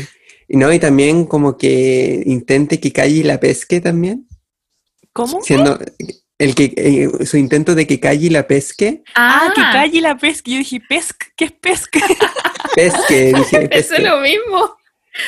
Sí, Y pero. bueno, teniendo en cuenta que Kaji es mayor de edad. Ajá, súper maduro Calle, eso sí, la hizo bien. Como que la, la rechazó y le explicó que estaba mal y todo eso. Pero claro, yo creo que tenemos todes, todes, a una Aska dentro de nosotros, a una persona que quiere como liderar, que quiere ser reconocida. Mírame, mírenme, etcétera. mírenme. Eso, y también tenemos a un Shinji, que es como una persona que es insegura. Y este, que fome tener una rey adentro, weón, es como un apéndice, weón. ¿Qué hace? Pucha, rey, qué fatal. Bueno, Bueno, ella es la otra elegía. Sí, po. bueno, también hay una explicación lógica de por qué ella es así, po. Sí, lo, mencionamos. de eso. Después, Ah, ya. al final se explica todo eso. Bueno, pero Chele, explícanos. Ahora, Sí, eh, po. ya, po, eh, Rey es creada artificialmente, básicamente, porque tiene el alma de Lilith y el ADN de Yui, que es la mamá de Chingy, porque el papá de Chingy estaba como medio loquis y quería tenerla ahí, entonces como que la crea. Y básicamente hay muchas Rey. Y por eso ella como que no tiene sentimientos. La primera, hay tres Rey en, en la serie, que como que en un capítulo como que explican las tres. po. La primera Rey eh, la mató, a lo cuento el tío, la mató la mamá de Ritsuko, que después vamos a hablar de Ritsuko, eh, porque tenía sentimientos Rey. Esa Rey tenía sentimientos, entonces como que empezó a decir cosas feas y la mató. Y después eh, el papá de Shinji, para que no volviera a pasar algo así, cre- eh, sacó a una Rey 2 sin sentimientos. Por eso como que no tiene, entre comillas, no tiene sentimientos, porque después nos dimos cuenta de que al parecer sí. Eh, pero eso, como que por eso están como seria y como que no pesca a Shinji y todo eso. po. No solo eso, Oh. es que la buena es inútil. El culiado que la ocupa como papel confort, como que sacaba, ya sacó otro. Sí, Era. Es que ese es, el ese es, por eso yo decía que sí tiene sentimientos, porque ella siente eso. sí, Siente por que eso. como que es- en todo Lo- momento. y lo dice textualmente, soy reemplazable, así que no se preocupen si muero. Ajá. Y lo otro es que eh, sí se ven sentimientos eh, cuando habla con el papá de Chingy porque lo ve como una figura paterna.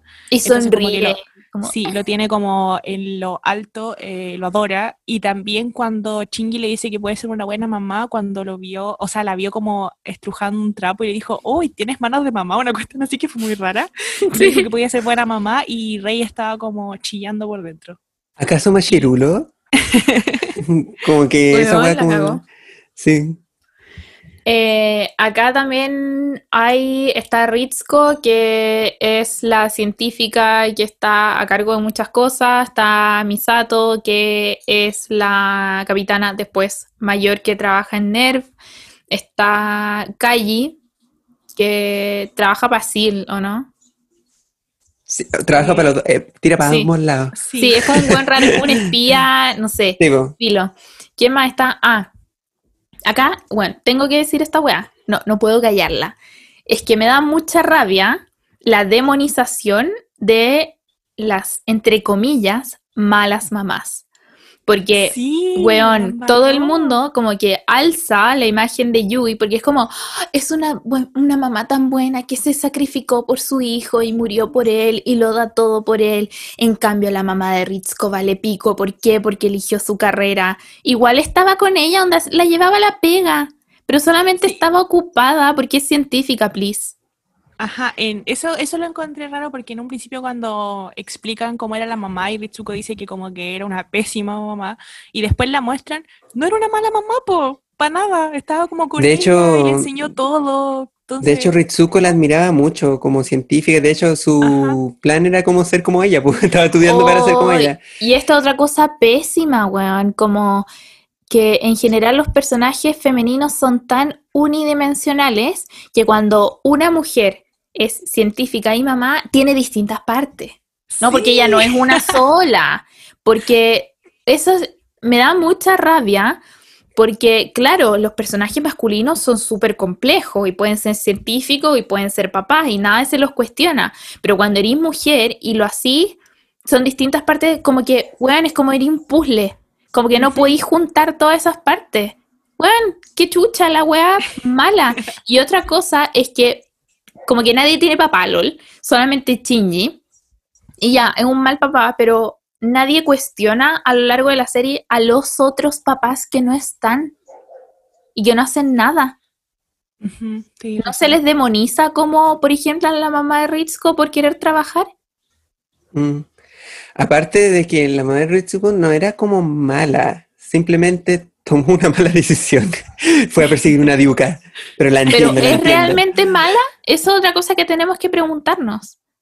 Sí, eso estábamos conversando. Mm. ¿De verdad es mala por haber elegido a un tipo en vez de a su hija? ¿De verdad? Así en el fondo háganse la pregunta. Es complicado el tema. Pero, eh, ¿de verdad como eligió al tipo solamente? ¿O eso impactaba también en su carrera, cachai? Como realmente vamos a reducir Oh, no tanto al pensado eso. personaje, lo vamos a reducir, weón, la vamos a hacer tan unidimensional que todo gira alrededor del papá de Shinji, weón, que ya no existe por sí misma. Sí, po, y en la parte, por ejemplo, en la que Ritsuko va a dispararle al papá de Shinji y, y la mamá como que no quiso como cancelar todo, como que explotara todo, eh, ahí estábamos como, oh, qué mala persona es por haber elegido al papá de Shinji en vez de a su hija. Pero después cachamos que probablemente era el plan, po, el plan divino, por así decirlo. Tenía que ser así, no podía ser de otra forma porque si no, no funcionaba. po. Contexto, eh, eso ocurre durante la- una escena de la película de Evangelion. Ajá, sí, verdad. Pero, eh, sí, po, pero hay que mencionar que la weona ya eh, básicamente se suicida después de haber matado a la rey chiquitita, porque weón mató a una niña, como que no podía con esa wea, como que esa wea la Sí, superó. pues la de Ritsuko. Sí, eh, se tiró como de esos computadores que, bueno, la encuentro tan bacán que haya creado como una... Mira, las computadoras que se llaman Magi básicamente son como el alma de NERV y toda la wea, como que en ellas se, se administran como la, los EVAs desde la distancia, ven como el tema de la energía, los controlan, hace predicciones también de cómo sería mejor como combatir X ángel, lo analizan de manera muy práctica y todo eso fue gracias a la mamá de Ritsuko. Pero como que... decisiones. Sí, pues, y eso no, no, no le dan el enfoque a eso, ¿te has fijado? Ajá. No, Como que la mamá, de, la mamá de Ritsuko fue la weona que mató a una niña y que se co- quería como con el papá de Shinji, era. Sí, po, y eso es intencional, reducir a los personajes femeninos solo a eso.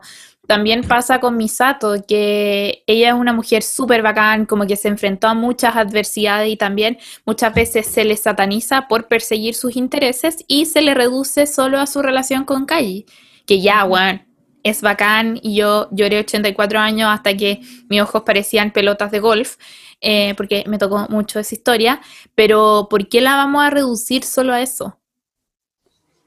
Sí, pues ella también estaba Era- como era liderando, liderando una batalla interna desde, desde el segundo impacto, porque ella fue sobreviviente del segundo impacto. po. Ujú. Y de hecho, ella también estuvo como en un proceso de ser Shinji, como que, weón, eh, no quiero nada con nadie, no, filo. Estuvo Pero ella- años sin hablar, po. Sí, pues, entonces ella igual como que con la ayuda, no sé si decirlo de Ritsuko, o bueno, pudo salir adelante al fin de cabo. Ujú. Eh, por eso creo que le da tanta rabia a veces porque choca con la imagen de Shinji porque puede que le recuerde a ella también, po. Puede ser. Mish. Sí. Y ella igual debe sentir como, bueno, Ritsuko fue capaz de ayudarme a mí, y a ella le debe frustrar mucho sentir que no es capaz de ayudar a Shinji. Claro, porque ella como que trata de asumir, no sé si un rol de madre, pero sí de protectora, como de, bueno, yo tengo que hacer algo por este cabro porque la está pasando muy mal, me recuerda a mí, tiene problemas igual que eh, con su papá, igual que yo, pero como que no, no logra hacerlo. O sea, ella piensa que no logra hacerlo, pero yo pienso que sí ha tenido un im- impacto positivo, un impacto, un impacto positivo dentro de la vida de Shinji, solo que Shinji estaba como muy cerrado a todo, a todo. Sí, continuando con esto de Misato, recogimos algunas de sus opiniones eh, para conversarla acá y acá hay una sobre el tema que dice, Kaji es uno de mis personajes favoritos porque a pesar de haber sido un conche su madre en varios aspectos de su vida sentimental, mostró el ejemplo de cómo debe ser cuando alguien menor insiste en coquetearte y cómo explicarle de forma amigable a Asuka que no tenía edad ni mente para estar con alguien como él, entendiendo el contexto que fue creado años 90 y la misoginia normalizada full. El creador lo hizo muy bien ahí. Y continuando con otra persona que opinó sobre el mismo personaje, Calle es el mejor personaje de Evangelion porque representa la confianza y la desconfianza, la fuerza y la debilidad, la valentía y el miedo. Es un personaje lleno de contradicciones que actuó de forma egoísta toda la serie hasta el final. Pareciera ser un rebelde sin causa, pero es todo lo contrario, junto con que su rol en la serie es súper abstracto. Sorry, lo amo. Todos amamos. Sí, es, es brígido su, su personaje. Como que no te dais cuenta hasta el final de lo importante que era, sobre todo en la vida de Misato. Siento que también era como muy fuckboy. Me encanta, me encanta. Sí, pero un- un- uno cae también, uno cae. Pero claro, como que tomáis de manera tan superficial cómo actúa este personaje porque, bueno, ah, es un conche su madre más. como que eso lo pensáis hasta el final, como que literal se sacrifica por Misato, weón. Eh, le entrega como toda la información de lo que están haciendo los weones de CL y obviamente se les entera y lo matan. Y nunca pudo Sí. decirle a Misato que la amaba. Por eso es muy importante decirle a la gente cuando uno la ama. Creo que también es otra de las weas eh, a las que hay que poner la atención. Sí, Porque-. Él nunca, yo creo que nunca Mm. pensó en que lo iban a matar por su pega. Él estaba tan confiado como en su posición que él se seguía relacionado con Misato, pero él daba por hecho que ella sabía que lo amaba. Y Ujú. bueno, como eso no es así. Mm. ¿Qué iba a decir del Me personaje? dio pena. Ah, Como ¿qué que recuerda esa escena y me da pena.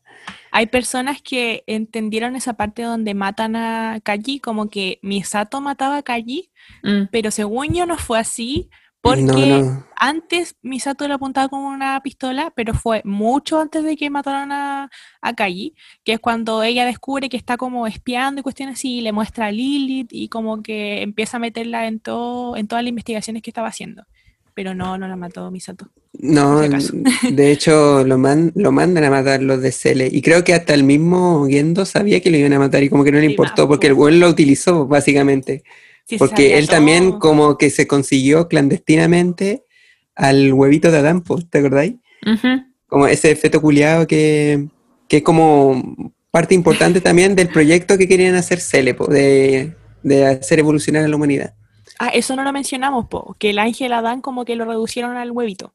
No lo había mencionado antes. De hecho, por eso, al intentar como reducirlo a su forma como embrionaria, Ahí pasó, po. ahí pasó el segundo impacto. Yep. Em, otra cosa muy importante de la serie, y es porque a mucha gente le gusta tanto, es la cantidad de referencias que tiene a eh, la psicología, la filosofía, referencias religiosas y a muchas obras de arte, a muchas pinturas, sobre Ajá, todo claro. a Goya y a Van Gogh. Y la música también, po. Yep, ponen como también. música muy bacán. En, Sí, en partes le- muy importantes. La weá como de, la- de los girasoles de Van Gogh, como habéis mencionado la otra vez la Coti, porque yo no me había fijado en esa weá, po, Es porque tampoco, porque tampoco sabía de arte, pero ahora como que viendo la weá de nuevo, era como, oh, se parece mucho, y tiene sentido porque los personajes como que, o sea, eh, los artistas de esos cuadros también tenían como weas o issues muy parecidos a los Sí, que po. tiene como Shinji, po. Sobre todo Van Gogh, que Van Gogh está, uff, Sí, es que hay dos colores que Van Gogh usa mucho, que es el azul, que es como momentos muy, muy depresivos, y el, y el amarillo, que son pinturas por lo general mucho más optimistas y como que representan la esperanza, etcétera. Y es muy irónico porque Shinji en uno de sus peores momentos aparece en la escena de los girasoles, que así interpretada como una de las obras más optimistas de Van Gogh. Entonces está como, como esta bueno, ambivalencia de lo que uno ve y lo que realmente le pasa al personaje, porque efectivamente todo a su alrededor es muy optimista, es muy alegre, pero él está en la mierda, weón. pero él está ahí sufriendo. Está Wow. destruido. Eh, bueno, referencia a la psicología, Freud, básicamente. Sí, lo que más se ve es Freud. Eh, referencia religiosa, que es lo que estuve leyendo, es que eh, podía haber como un paralelismo entre Chingy, Azuka y Rey, y Adán, Eva y Lilith. Adán sería Chingy porque es como el personaje principal, entre comillas. Eh, Azuka sería Lilith porque es como la rebelde. Y eh, Eva sería Rey porque es como eh, creada artificialmente, po, en, la- en el anime Mm. y en la religión. Eso sí, como que creo que muchos tienen como una concepción errónea de que todas estas weas como que se fueron sacadas de la Biblia y sí, como que hay elementos que son parte de la Biblia, pero el Hideaki Anno dijo que se inspiró más como en la wea de las lecturas como abrámicas del Corán, como que de, de ahí saco más eh, ese tipo de referencia. Pero si se dan cuenta, como que a lo largo de la serie al final como que esa wea no importa, ¿cachai? Como que están, como que están ahí nomás. Como Y dijiste en un principio, es complementario. Es final. complementario y está ahí como, es interesante, por supuesto, obviamente, Sí. pero tampoco es como que trate de explicarle eh, toda la trama. Yo pienso que, no, y esto de hecho lo hablamos, eh, que todos estos elementos como filosóficos, artísticos, religiosos, son weas que el mismo Hideaki Anno ha ido investigando como en su búsqueda de también darle como una explicación a la wea que estaba viviendo él, porque básicamente creó Evangelion en uno de sus peores momentos de la vida, po. De hecho, él tenía depresión, po. Sí, ahora Como quiero, quiero ir a eso. Como quiero ir a eso, porque la gente dice como, bueno, esta weá, como el- la instrumentalización humana es demasiado brígido, ¿cómo inventó esto? Bueno, como lamento decepcionarlos, pero todo esto de lo que habla no es algo que inventó el señor Ano. Yo creo que hay ciertos autores. Acá el Peña está mirando con cara de lata porque encuentra muy latero esta weá, pero yo sé que hay gente ñoña a la que le interesa la No, no tengo cara de lata, tengo cara de lata. Sí. Eh, yo sé que hay gente a la que le interesa la filosofía y este es un pilar fundamental, creo, para entender Evangelion. Y hay ciertos autores como Sartre, por ejemplo, Freud, eh, Schopenhauer, eh, Hegel, y por lo tanto, si es importante Hegel, es importante Kant. Yo creo que es- esos son eh, cinco autores que pueden revisar si es que les interesa más el tema de la instrumentalización humana. Porque en el capítulo 25-26, una de las cosas que se discute de forma como más extensa es la existencia misma de Shinji. Porque él tiene varias dudas. Primero, si existe o no. Y segundo, quién es, ¿cachai? ¿Cuál es su identidad? Y acá aparece como todo esto de la conciencia ajena de Hegel, que es básicamente que Shinji sabe que existe porque existen los otros y él existe para ellos, pero no sabe muy bien quién es Po. Entonces, si todos se unen en un puro ser, que es lo que pretende la instrumentalización humana, ¿existimos realmente? Si no tenemos estos límites, o el escudo a T, como le dicen en la serie, ¿seguimos existiendo como humanidad? Sí, porque eso en el fondo es lo que nos hace personas, lo que nos hace individuos, lo que nos hace existir, tener barreras que nos separen de los demás. Esta es una escena muy importante también en la serie, cuando el bueno está flotando y le dice como, puedes hacer lo que quieras, eres completamente libre, pero el bueno está en la nada. No puede elegir si va arriba o si va abajo, a la izquierda o a la derecha, porque no existe ni arriba ni abajo, ni izquierda ni derecha, porque no hay nada con qué compararlo. Y eso pasa con las personas. Si tú estás solo en el mundo, no existes, porque no hay un otro que te reconozca. Entonces necesitamos a los otros Wow. para existir como individuos, para tener personalidad también, para tener esta, esta identidad. Eh, y ese es un poco el debate que sea al final, pues como, eh, porque tienen esta excusa de, bueno, es que tenemos que llegar a- al fin de este proyecto para seguir existiendo como humanidad. Pero bueno, no podemos seguir existiendo como humanidad si nos juntamos todos, porque Sí, si no existe esta conciencia ajena, no existe la humanidad. Esa es la conclusión final que llega Shinji en el final de la película porque ya, como que la película, bueno, se logra la, la instrumentación, instrumentalización humana, como que desaparecen todos, se forma como este mar de LCL, aparece esta rey gigante que se fusiona con Lilith, eh, todas las almas están unificadas y vuelven a nuestro origen que era como Lilith, o sea, el huevo de Lilith. Entonces, como que básicamente también era lo que decía Shinji en realidad. Como que. Shinji pasó de ser como este weón que solo era, eh, podía pilotear el EVA 1 a ser como básicamente el Mesías. Y como rey, la canción, po, el opening. Sí, po. y básicamente como teniendo todo este poder en sus manos, como que ya eh, pudo eh, usar todo el potencial de este Eva para poder eh, po- poner en marcha el proyecto de instrumentación humana, es la decisión. Y una decisión que la mamá también como que trató de im- imponerle, por así decirlo, con su sacrificio. po. Por eso él que, ella quería que solo él manejara el EVA 01 para llegar a esa instancia y que él decidiera, Shinji, como realmente quieres seguir como viviendo en este mundo, sabiendo que vas a sufrir, que van a haber diferencias de todo tipo, que no vas a poder conectar con el corazón de la otra persona, o simplemente eh, dejamos, dejamos la agua hasta acá y eh, dejamos todo como inerte, como que no haya vida, no haya nada, como que seamos solo nada.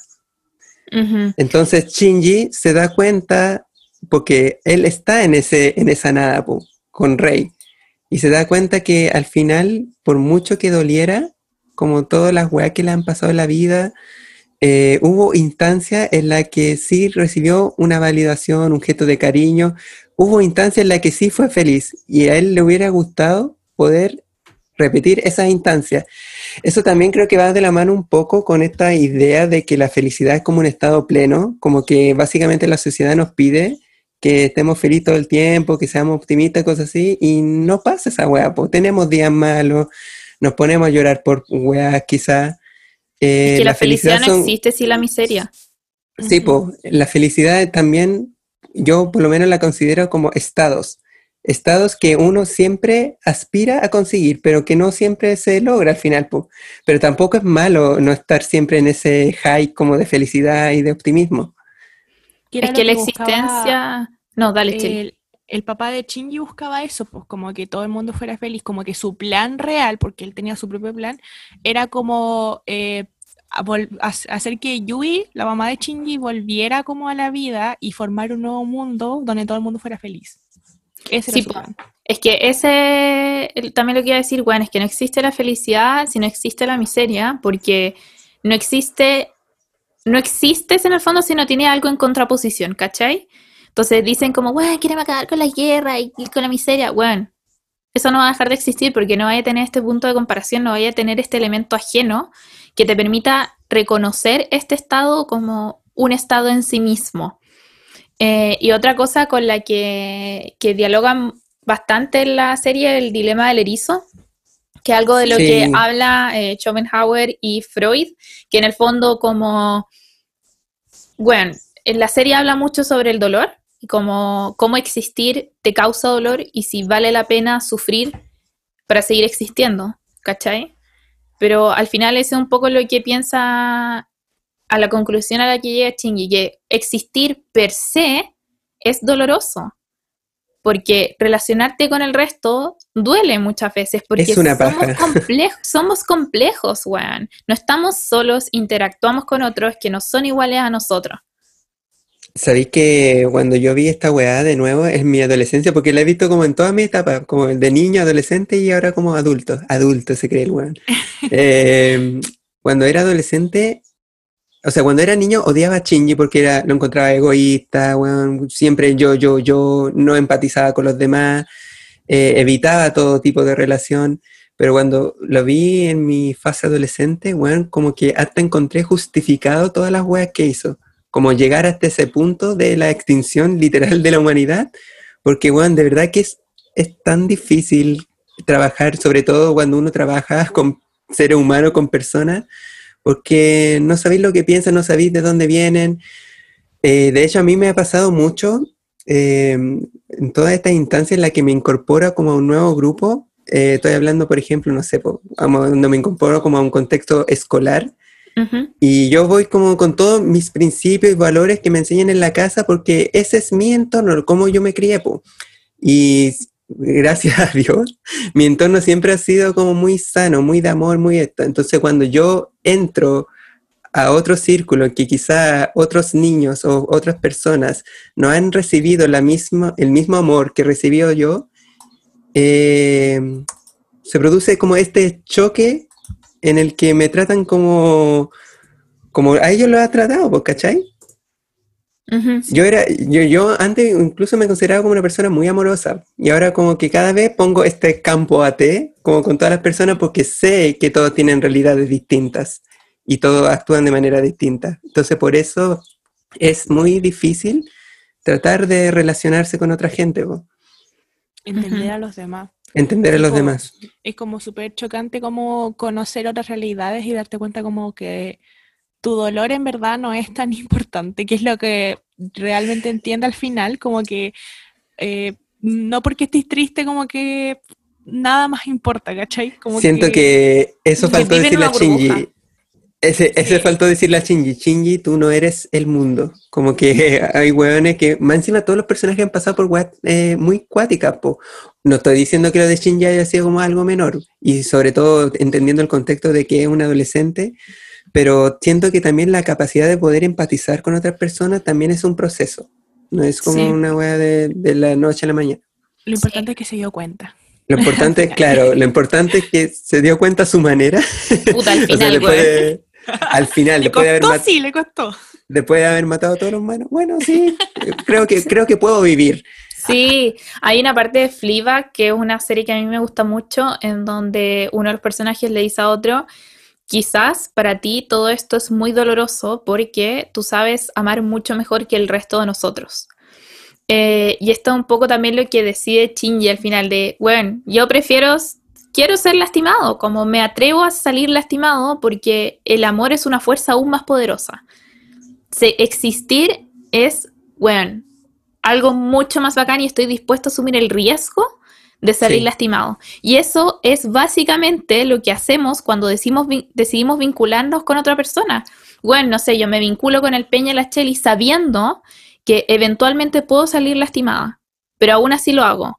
Uno decide vincularse con otras personas, seguir vinculado con tu familia, seguir vinculado con tu amigo, no sé, tener relaciones de pareja, porque tú sabís que vayas a salir como lastimado, pero sabís que esa relación te va a dar muchas cosas mucho más buenas que el dolor en sí mismo, ¿cachai? Y aparte que el dolor tampoco es una weá que tú sabís cómo va a pasar o qué va a pasar o en qué nivel vaya a salir lastimado, no tenéis idea, pues. Entonces al final, chingy, weón, ¿por qué chucha se va a alejar de la gente basado en un hipotético? Porque el weón siempre espera lo peor de todo el mundo, ¿cachai? Ni siquiera de sí mismo, del resto.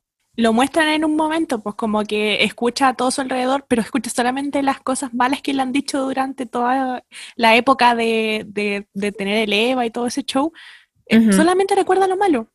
Y solo De lo que es él. Sí, pues Misato diciéndole algo quizás no en mala onda, pero él lo tomó en mala porque veía lo malo en todo. No, sí es dramático. Pero Sí. es, es muy bacán ese momento en el que se revienta la burbuja y es como, puta, es como la canción de los prisioneros de Cuenta una historia original. Mm, Eh, porque es como, wow, el resto de las personas también la pasan mal. El resto de las Sí. personas también sienten dolor y no solo yo. Y quizás, quizás en algún punto él logra empatizar con su papá porque dice, esta persona también le dolió mucho perder a mi mamá. Es una persona que también está llena como de sufrimiento y todos los personajes lo están en cierto sentido. Porque este Cada weón cree que el uno- único la pasa mal, weón. que- Cada uno trató, trató de salir de su burbuja a su manera, pues si todos tenían, bueno, Ritsuko tenía este problema con la mamá, Sí. eh, Misato tenía problemas con su papá y de hecho como que el pro- su propósito como en la vida era vengar a su papá, po. Sí, pues ella entendía Em, por qué quería hacer eso, si lo odiaba porque tampoco era como buen papá para ella, po. Y de- después se da cuenta así como, estoy haciendo esto porque quiero vengar a mi papá, ¿de verdad? Entonces como que también está como en esa Sí, discusión. porque es que ese gesto como de, de sacrificio, de, como de amor fraterno que le dio el papá eh, para salvarla a ella del, de los sucesos del segundo impacto, igual es como, obviamente esa weá la marcó, po, pero el Sí. papá tampoco como que, o sea, también era un personaje que priorizaba como el trabajo antes que la familia, por así decirlo. Pero mm, como que se dio cuenta como, weón, mi papá me quiso, por eso hizo esa weá por mí, entonces como que, como que internaliza esa weá, como mi deber creo que es vengarlo. Me da mucha risa, como 15 años la huevona y se dio cuenta. Todos los hueones Pero como que se demoran tanto en darse cuenta. Sí, pero al final todos se dieron cuenta. Es que yo pienso que esa es la vida. Yo también creo que hace, de hecho creo que este año me he dado cuenta de muchas cosas porque he tenido el tiempo para pensar en esa weá, po, Sí, por el po. tema de la recesión que estamos viviendo de la pandemia, weá. Eh, a cuestionar todo. a cuestionar todo y no me, no me ha pasado a mí, le ha pasado a ustedes, a los, chim- a los otros chimamigues y a todos mis conocidos, pues todos mo- estamos como en un proceso de introspección, de analizar como, weón, ¿qué estamos haciendo? ¿Para dónde vamos? Siento que esta fue como un boli general, como, weón, ¿qué estamos haciendo con nuestras vidas? Sí, sí, muy de acuerdo. Y también pasa esto de que uno a veces se encierra, es como, "Ah, lo estoy pasando como el pico y la weá, pero después te das cuenta de que el resto de las personas también lo está pasando mal. Es como esta gente que, no sé, invita a salir a otra persona y se enoja porque la otra persona no quiere. Y es como... Como nosotros hace un There's par de people that are dying. Y nosotros también pasamos por un proceso. Siento que el primer paso, chiquilla, es aceptar que todos tuvimos un chingy interior. O lo tenemos. Y está durmiendo. Por ahí. Porque Está puede salir. sí. Yo, a mí siempre sale el weón, como que, cada vez, sí, pues y es normal, pues cada vez me bajoneo por alguna weá X, pero Son siempre, cosas de la vida. po. sí, pues, pero weón, creo, y creo que esto es importante decirlo, como que si no estuviera como acompañado, porque a veces yo pienso, incluso pienso a veces como mi papá como, eh, no, ay, ¿cómo decirlo? Como, car- como una carga, pero no es como carga, porque suena muy feo. Pero a veces siento una carga muy pesada tener que vivir con mis papás, po, porque ah, mis hermanos ya tienen su familia y bueno, ellos también deben tener sus propios problemas, pero vivir con mis papás, tener esta brecha generacional muy grande, discutir por a veces eh, tener ideas distintas, es difícil po, y me deprime, pero si no estuvieran ellos, también sería muy triste, po, weón, porque no podría seguir adelante, po, porque ellos también me han dado a dar cuenta de cosas que yo quizás no veo a simple vista.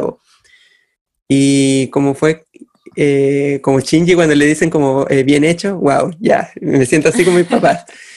Entonces uno necesita, creo que al final, relacionarse con las demás personas. Es necesario. En cualquier tramo, en cualquier nivel de familia, amigos, lo que sea, bueno, lo importante es estar, estar acompañado. Tener esta necesidad, no, bueno, no podemos vivir por nuestra, o con nuestra propia individu- individualidad. Ah, pensé que iba a decir de nuevo la palabra como estaba esperando a que le dijera. No, como que Estaba como Aquí- waiting for reaction. yo como que terminé y esperaba como su respuesta y todos quedaron como... Eh, Yo estaba esperando a que continuara y no sé por qué pensé que iba a seguir hablando.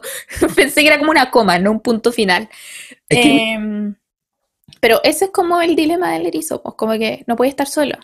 Porque te queda ahí Claro, ese sentimiento de que estoy perdido y solo, pero tampoco te podía acercar tanto, porque te duele.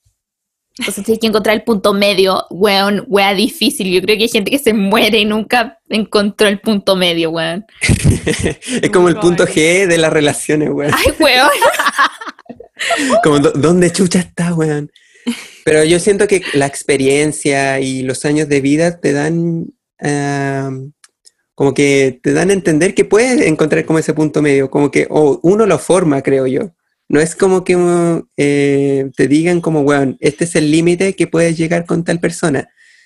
Uno con todas las weas que la, uno le ha pasado, como que lo va adquiriendo, así como, Y con cada ser humano es distinto también, pues. Claro. Entonces, por eso cuesta generar vínculos también, porque nunca sabéis como cuál es el límite, no sé, entre la Chel y yo, nuestra relación, probablemente el límite de qué tan cerca podemos estar es muy distinto al límite que tengo con el Peña, ¿cachai? Con el Peña podemos estar desnudos en la misma cama, juntos, en cuerpo y alma. Pero, pero sin, sin nada más que eso. E- ese es mi límite. Sin tocarse. No, no, Sí, yo- no, yo tengo límite, así como súper claro, súper fijo, yo no me acerco Sí. tanto a alguien. Después como me da un abrazo. Bueno, nosotros somos como muy... eh, estar en la cama los tres, o, o todos los amigas acostados, dándonos un abrazo gigante, como para darnos contención. Todo lo bueno es palpico, destruidos, bueno, así Destruido. como en un estado chingy palpico, eh, pero ahí, abrazados. Esto es importante también, pues nuestra relación también fue como un proceso y podemos, pudi- pusimos, o sea, pudimos en realidad como encontrar una especie de refugio entre nosotros, pu, porque hemos pasado por la misma wea a veces. Mm, tenés razón. La Chelly es como. Bueno, como no encuentro ningún personaje así como que se asemeje a, a la superioridad que tiene la Chelly. Bueno, la supremacía, la supremacía cheliana es palpico. La Cheli es Lilith. Todos, veni- todos venimos de ella. Todos venimos de ella. Es que la Chelly es como esta persona como que si las personas somos un puzzle y nos caemos y quedamos todos repartidos en el piso, la Chelly nos arma de nuevo. Ah, Ah, ¡Ay, qué bonito, Bueno, y- oye, no Y es necesario, yo pienso que también es necesario eh, decir estas cosas, pues, weón, como de validarnos a nosotros mismos porque vivimos, siento que en una sociedad tan competitiva, tan de, Mm. tan de mierda, weón. Eh, siempre tratamos de ningunear al otro, de chaquetear a todos, pero nunca resaltamos como las cualidades que tienen la demás gente y creo que por eso también se producen estas situaciones en las que vive Shinji también, po, porque na- nadie le, le han pasado puras weas mal en realidad, po. Weón, y NERV, y tan, tan avanzados tecnológicamente, ni un psicólogo, ni un psiquiatra, Ni un terapeuta. Nada, weón. Ni un equipo multidisciplinario que se encargue de trabajar con Shinji, po. Es que al No, final lo veían como un medio nomás. no, perdón. No, dale. O sea, yo te he hecho un mansplaining todo el rato, ahora te toca a ti. Ay, que la Cheli iba a hablar también. No, yo iba a decir que pobre chingy nomás. Los weones peleando y la buena como... ¿Te gusta el caos? No, la Cheli mirando, nomás como disfrutando la, la escena. No, lo que iba a decir era que todos tenían claridad de lo malo que estaban pasando, así como Ritzko, no, no, es que es tan inestable emocionalmente. Y solo miraban. O así como, ah, qué pena. Ay, pobrecito. Tomémonos una chela, Misato. Desayunaba Chele esa huevona, po. Weón, el colon que debe tener esa huevona, el hígado que debe tener esa huevona para resistir toda esa cantidad de cerveza. Sí, por la otra vez leímos una nota que decía que se tomaba como aproximadamente 4 litros al día, según lo que había calculado la gente. 4 litros de cerveza diarios. ¿Eso se deberá porque de verdad le gustará la cerveza o intenta como olvidar algo? Ah, que era su lado infantil, po. Era como Sí. ser la, la chica cool que podía hacer lo que quisiera porque no tenía nadie que le dijera algo. Fax, Misato igual era como muy vieja Lolaine, como Sí. que trataba de empatizar con los cabros, pero como que no le salían porque los cabros le salieron difíciles. Una amiga Sí, que estudia psicología, ahí acá como entregando los facts, dijo que efectivamente eso de tener esa conducta tan infantil, de no saber enfrentar como una persona, entre comillas, adulta tus problemas, es parte de su, bueno, que ella no tiene apego con nadie cuando era chica, recién genera apego con alguien cuando conoce a Ritzko. Ujú. Y Igual también, po. Ella también, el único, porque ella explica como contándole a la mamá que Misato estaba muy impactada con Misato que se había acercado a ella y habían conversado. Entonces como que todos tienen los mismos problemas, como de, de conectar con otras personas, les cuesta Mm. caleta. Yo creo que a todos en verdad nos Como cuesta una, sí. encontrar eso. Bueno, de eso se trata Evangelion. Entendimos Evangelion. Oye, y nos faltó mencionar nuestros personajes como favoritos, o como que nos sentíamos identificados, o algo así. Me Yo, carga este tema. Sí, yo por ejemplo siento que tenemos de todo un poco, como que todos los personajes representan una etapa de nuestra vida Sí. o una parte de nuestra sí. vida, entonces como que no me siento identificada con ninguno porque, o sea, con ninguno y con todos a la vez, porque son como distintas etapas en las que he pasado y sí he estado como los personajes, pues. Obviamente no pasaba algo traumático como como lo, lo que han pasado hoy, como los impactos, ponte tú, pero sí. Ah, no. el terremoto de 2010 es lo más cercano. Eh, Y yo la pandemia. siento, yo siento, si, si tuviera que clasificar mi personaje favorito como mi signo, como mi, mi signo solar sería Shinji, mi ascendente sería eh, Asuka, y mi signo lunar, ¿qué sería? Sería como mi... No, Pempen. como el bueno así como súper piola, en- le cae bien a todo el mundo. Ah, el weón tirándose flores así mismo. Ah. Pero es como un personaje amigable, pues como que tú lo miras y como, ah, el pen pen. Más encima suena como pen, pen, pen, pen, peña. Peña, No sé, peña, ahí- peña, peña. Peña, Ahí peña. la, ah, ahí la dejo, ahí la dejo. No, era choro, era bacán. Yo sí, soy... tomaba chela. Bueno, sí, pobrecito. Cuando comía, comía mala y el bueno estaba Ajá. como... Por eso digo, la wea irresponsable de tener un animal en peligro de extinción y darle chela. Yo soy solar, Aska, ascendente Aska y lunar Aska. Sí, la embarró. Sí, muy, eres muy azúcar. Y antes decías que no, que te cargaba, pero ahora Me- es que me carga, weón, me carga como al mismo tiempo. te pero, carga porque weón, te veía a ti mismo. reconocerse. porque te veía a ti mismo. Bueno, y gente que como recién conozco, onda el otro día dije, oh, vamos a ver Evangelion, y el Lucas me dijo como, ay, tú eres full Aska, y yo, weón, tan evidente es esa weá. Sí. Oye, aparte de los personajes, eh, los ángeles, pues, weón. Sí, una Oh, parte muy... ¿Qué, ya, ángeles, ya. ¿Qué ángeles favoritos tienen? Eh, dale tu peña con tu ángeles favorito. Ay, ya, yo pienso que este es un- uno de los ángeles más populares y como que a todo el mundo le gusta, no sé por qué, pero es Ramiel, ese que parece como un cubito de hielo, es como que empieza a taladrar el, como el, el Tokio 3 hasta el Geofronte. Y bueno, no sé, que aparte de ser como, lo encuentro sofisticado, como, como que pagó una suscripción premium para ser así, como de bonito. Y siento que es uno de los más bonitos también, po, porque parece como un diamante, no sé. Y el otro que me gusta y el que lo encuentro muy interesante, el Leliel parece que se llama, que es como una sombra. O sea, encuentro interesante este concepto de que su sombra sea como el cuerpo que todos vemos, que está flotando, y que su cuerpo real sea la sombra, La sombra, sí. el que se traga todo. Y hay una explicación que dicen que su campo AT, que esta weá que los protege a ellos, como que está inverso y por eso como que chupa en vez de proteger. Mm. Y aparte de que es como uno de los ángeles que en la que, o sea, uno de los capítulos en realidad en la que se dio a entender toda esta weá de Yui, de que estaba dentro del Eva, de que solo reaccionaba con Shinji, y no sé, esa, por lo menos ese capítulo me encantó, me encantó. Ya, eh, los míos son el que encontré súper bacán, que fue como, wow, qué poderoso, qué ángel más poderoso fue el Ireul, creo que se pronuncia, que es el que era como una bacteria, que fue el único ángel que no mataron los Eva, que, sino que lo mató la Ritsuko al como intentar salvar em, eh, la Magi. Porque es- este ángel eh, como que quería, se- este ángel se transforma en lo que sea necesario. Y en ese caso fue como una bacteria que hackeó, que quería hackear todo para destruir eh, Nerv y todo el show. Pues el Geo no sé cuánto que se llama el lugar en el que está. Geofronte, creo que se llama. Ya, él quería destruir todo eso, pero no lo pudo porque Ritsuko eh, lo mató antes. Ah, Ese el lo ángel encontré es como demasiado, demasiado bacán. Ángel culiao utilísima, como que el Sí. buen eficiente sa- sabía cómo llegar a la base, pero igual lo mataron. Sí, pues igual lo mataron. Y el otro que quedé para la embarrar cuando lo entendí, cuando entendí ese capítulo, fue el Armisael, que era como ese gusanito blanco Mm. eh, que hizo que eh, Rey 2 se, se sacrificara.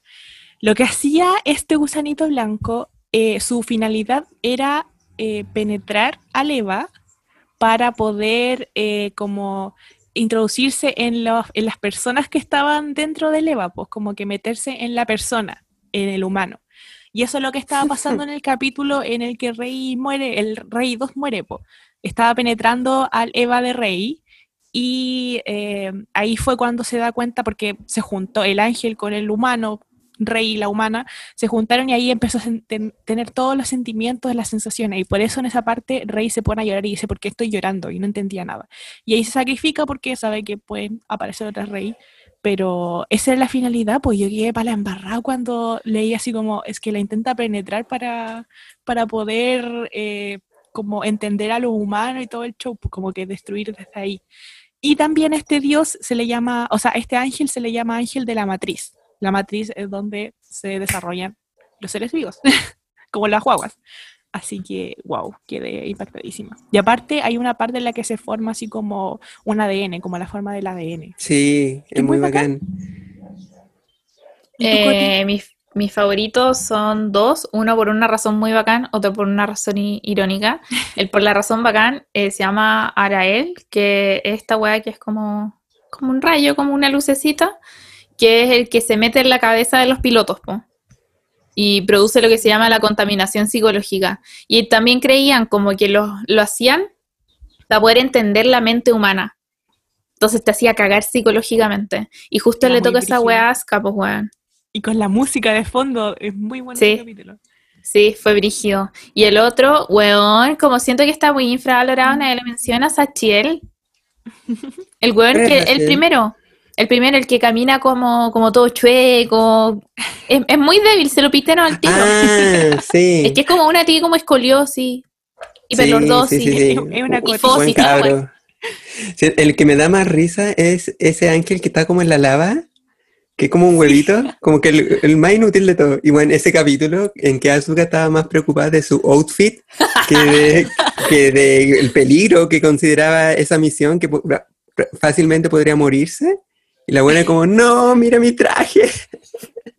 Yo a cagar, weón. Era muy chistoso. Pero igual ese No, capítulo me gustó mucho. Porque me hacía sentir como ahogada. Donde estaba nadando en lava, me sentía como rara. Tenía una sensación muy rara. Por dos. Eh, me pasa, por ejemplo, eh, como... Puta, no han visto Grey's Anatomy ustedes, ¿cierto? No, no me gusta. No, es que me da paja que esto tiene tanta temporada. Ya, lo que voy a decir no es spoiler porque sale hace tanto, tanto tiempo que en verdad no es spoiler. En una parte la protagonista como que se ahoga, eh, como que se cae el agua y se ahoga. y, Bueno, cada vez que pasan escenas así yo también me siento ahogada, weón. Me siento...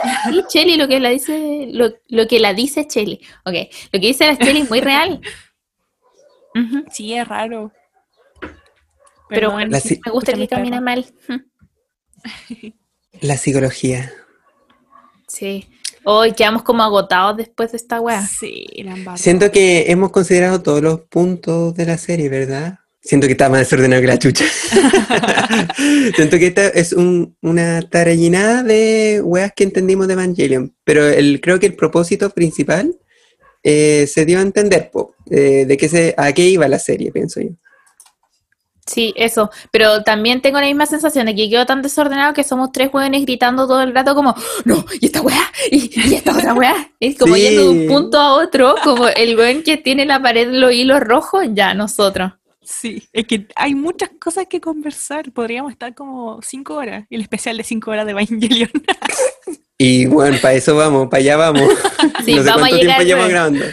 Alguien nos va a juzgar, te apuesto, por no haber visto los eh, rebuild de Evangelion, pero bueno, honestamente no importa. Es que, sí, o sea, no sé si realmente como que le llegase a interesar porque ya no tiene como este factor como psicológico de los personajes bien desarrollado y no se centra tanto en eso, se centra tanto en la acción. Bueno, sigue siendo igual de épico con la animación como ver.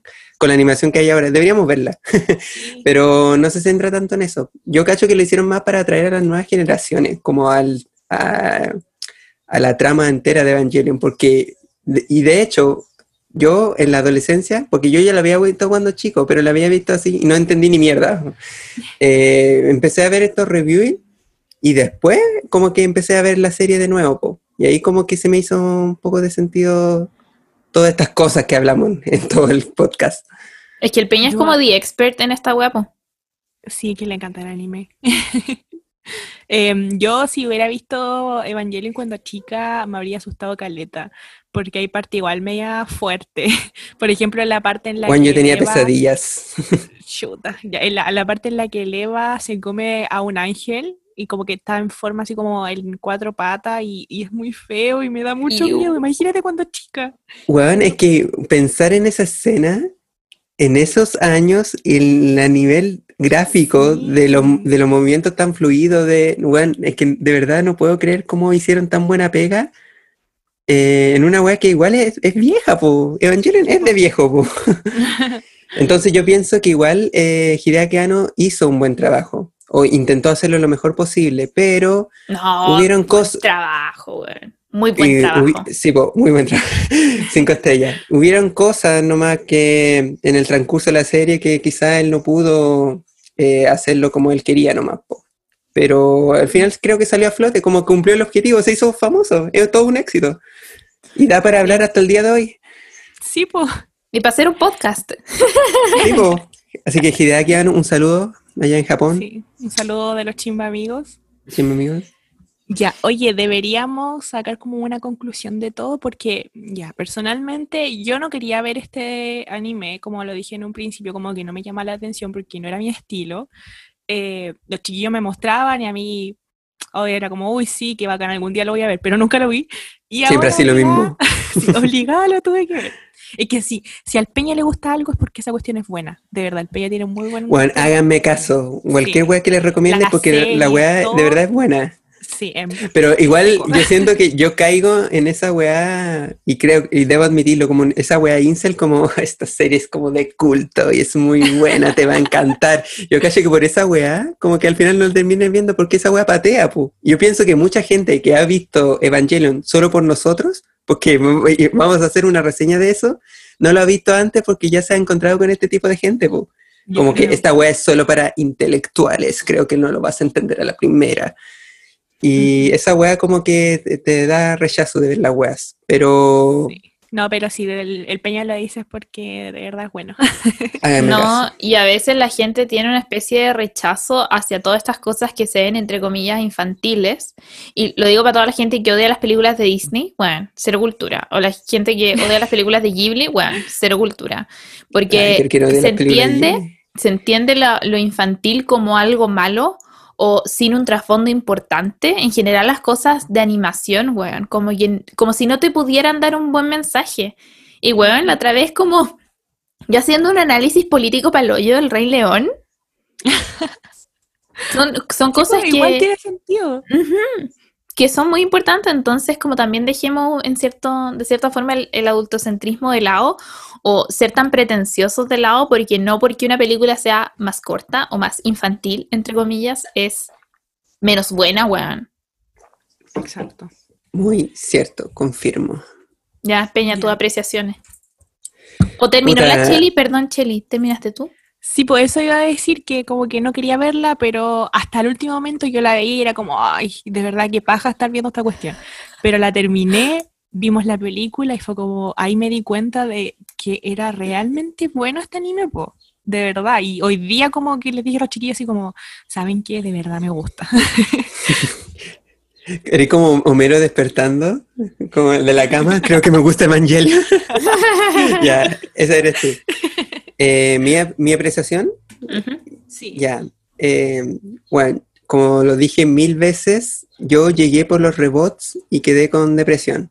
Porque a, a mí en general como que me gusta el anime, me gusta esta weá como fantasiosa, sobre todo este género que era como de los mechas, Los Ángeles era muy épico. Yo me quedé más como, o sea, empecé a verlo más por eso. Pero analizando este anime, viéndolo mil veces, porque obviamente que yo no lo entendí la primera, porque lo vi como a muy a corta, o sea, muy temprana edad, eh, es un viaje. Es un viaje con hongos. No, es un viaje de, de introspección. Yo pienso que cada persona podría sentir algo diferente al ver este anime, pero yo siento que uno igual logra empatizar con los personajes porque son, son muy humanos, eso. Están muy bien desarrollados, son cosas que uno también le pueden pasar. Obviamente lo de los impactos, bueno, vivimos impacto pero de manera distinta.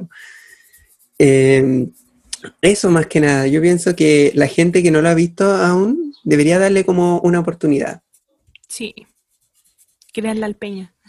El Peña Créanme, créanme. No, y aparte está bien que la weá no te guste, creo. Sí, pues, o sea, si no te encontrarlo muy malo, puedes encontrarlo Sí, muy po. fome.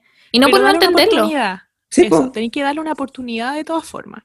Porque, créanme, a mí no me interesaba y yo fue como, ya, qué paja, pero lo voy a ver porque ya me comprometí a tener que verlo. po.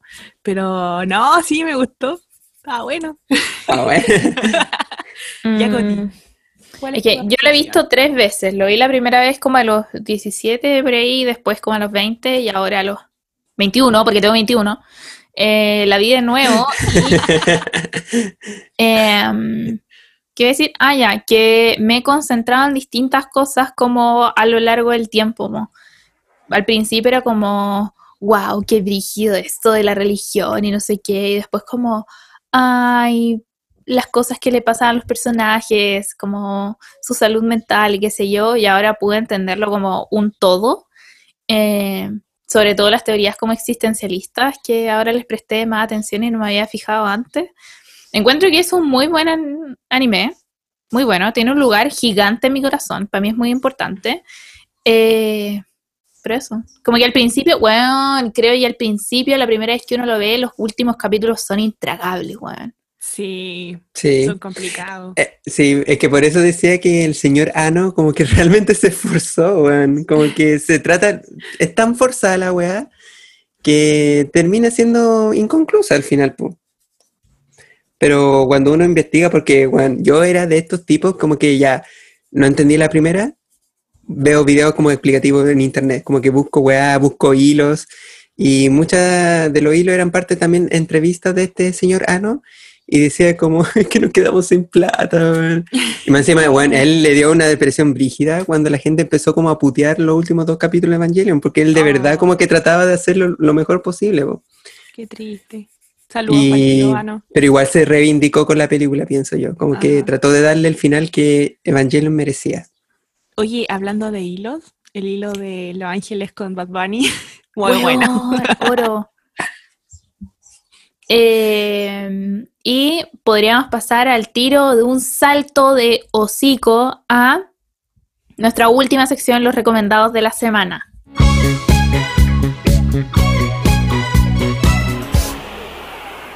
Eh, bueno, yo en realidad, yo sí recomendaría que vieran eh, las reviews de Evangelion. Son tres películas hasta el momento. En enero del próximo año va a salir la, la cuarta película. Y bueno, básicamente es como la misma weá, pero con una animación muy brígida, como con la animación de ahora. Las peleas son muy épicas, weá. Eso sí, eh, a partir de la mitad de la segunda película y la tercera película, cambiaron la historia, incluyeron nuevos personajes y ahora la historia es como mucho más, eh, mucho más apocalíptica.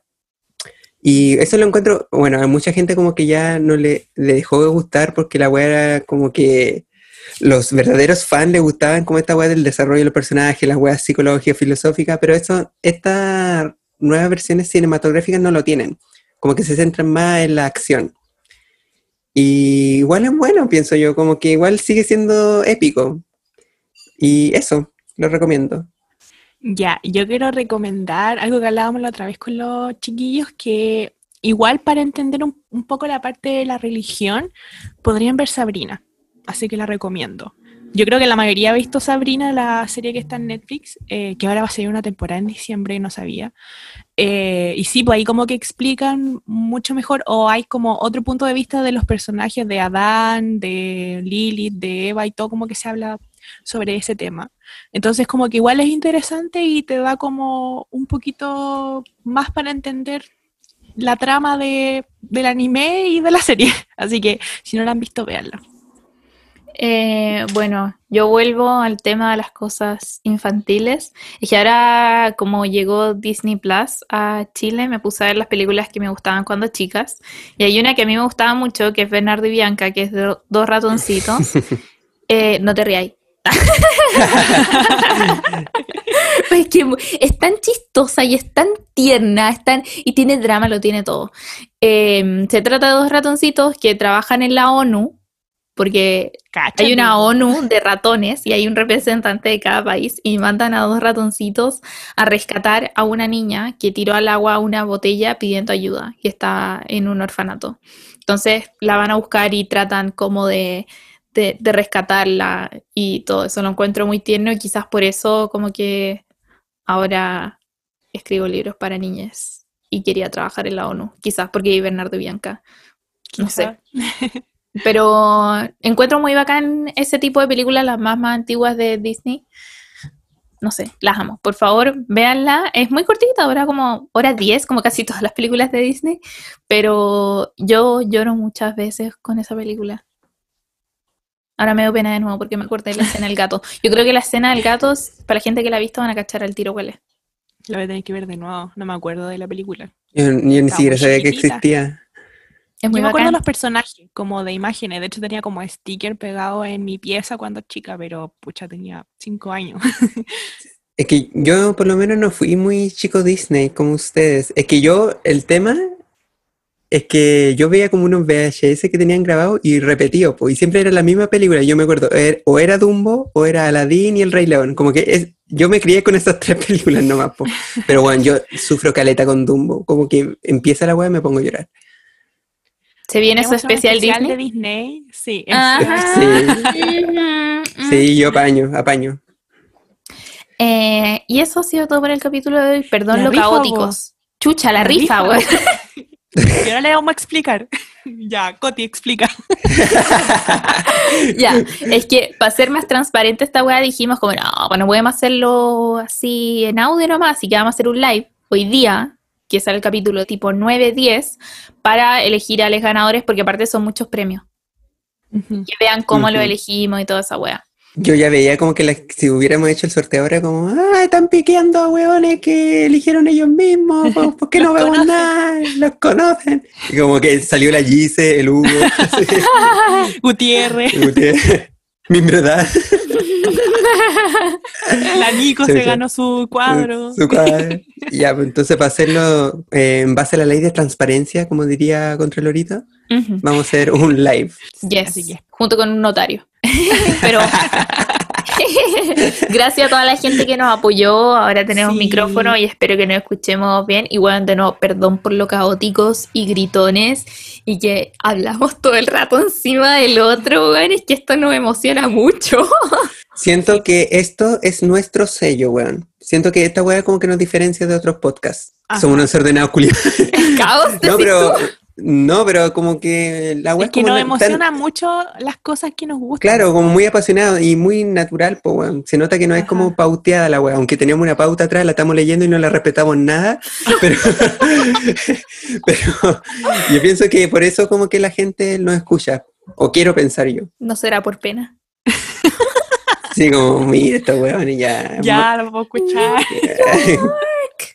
y sigue cantando. Concrete jungle Oh. where dreams are made of Oye, para, para, por favor. New York. Entonces, Palabra secreta. Ah, New York. la palabra secreta. New York. Pero tienen que ponerlo con la entonación.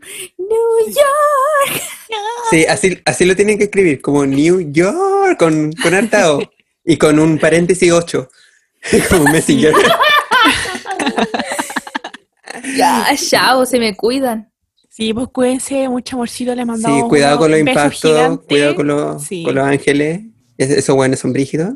Y se me cuiden, gente, espero que les haya gustado mucho este análisis.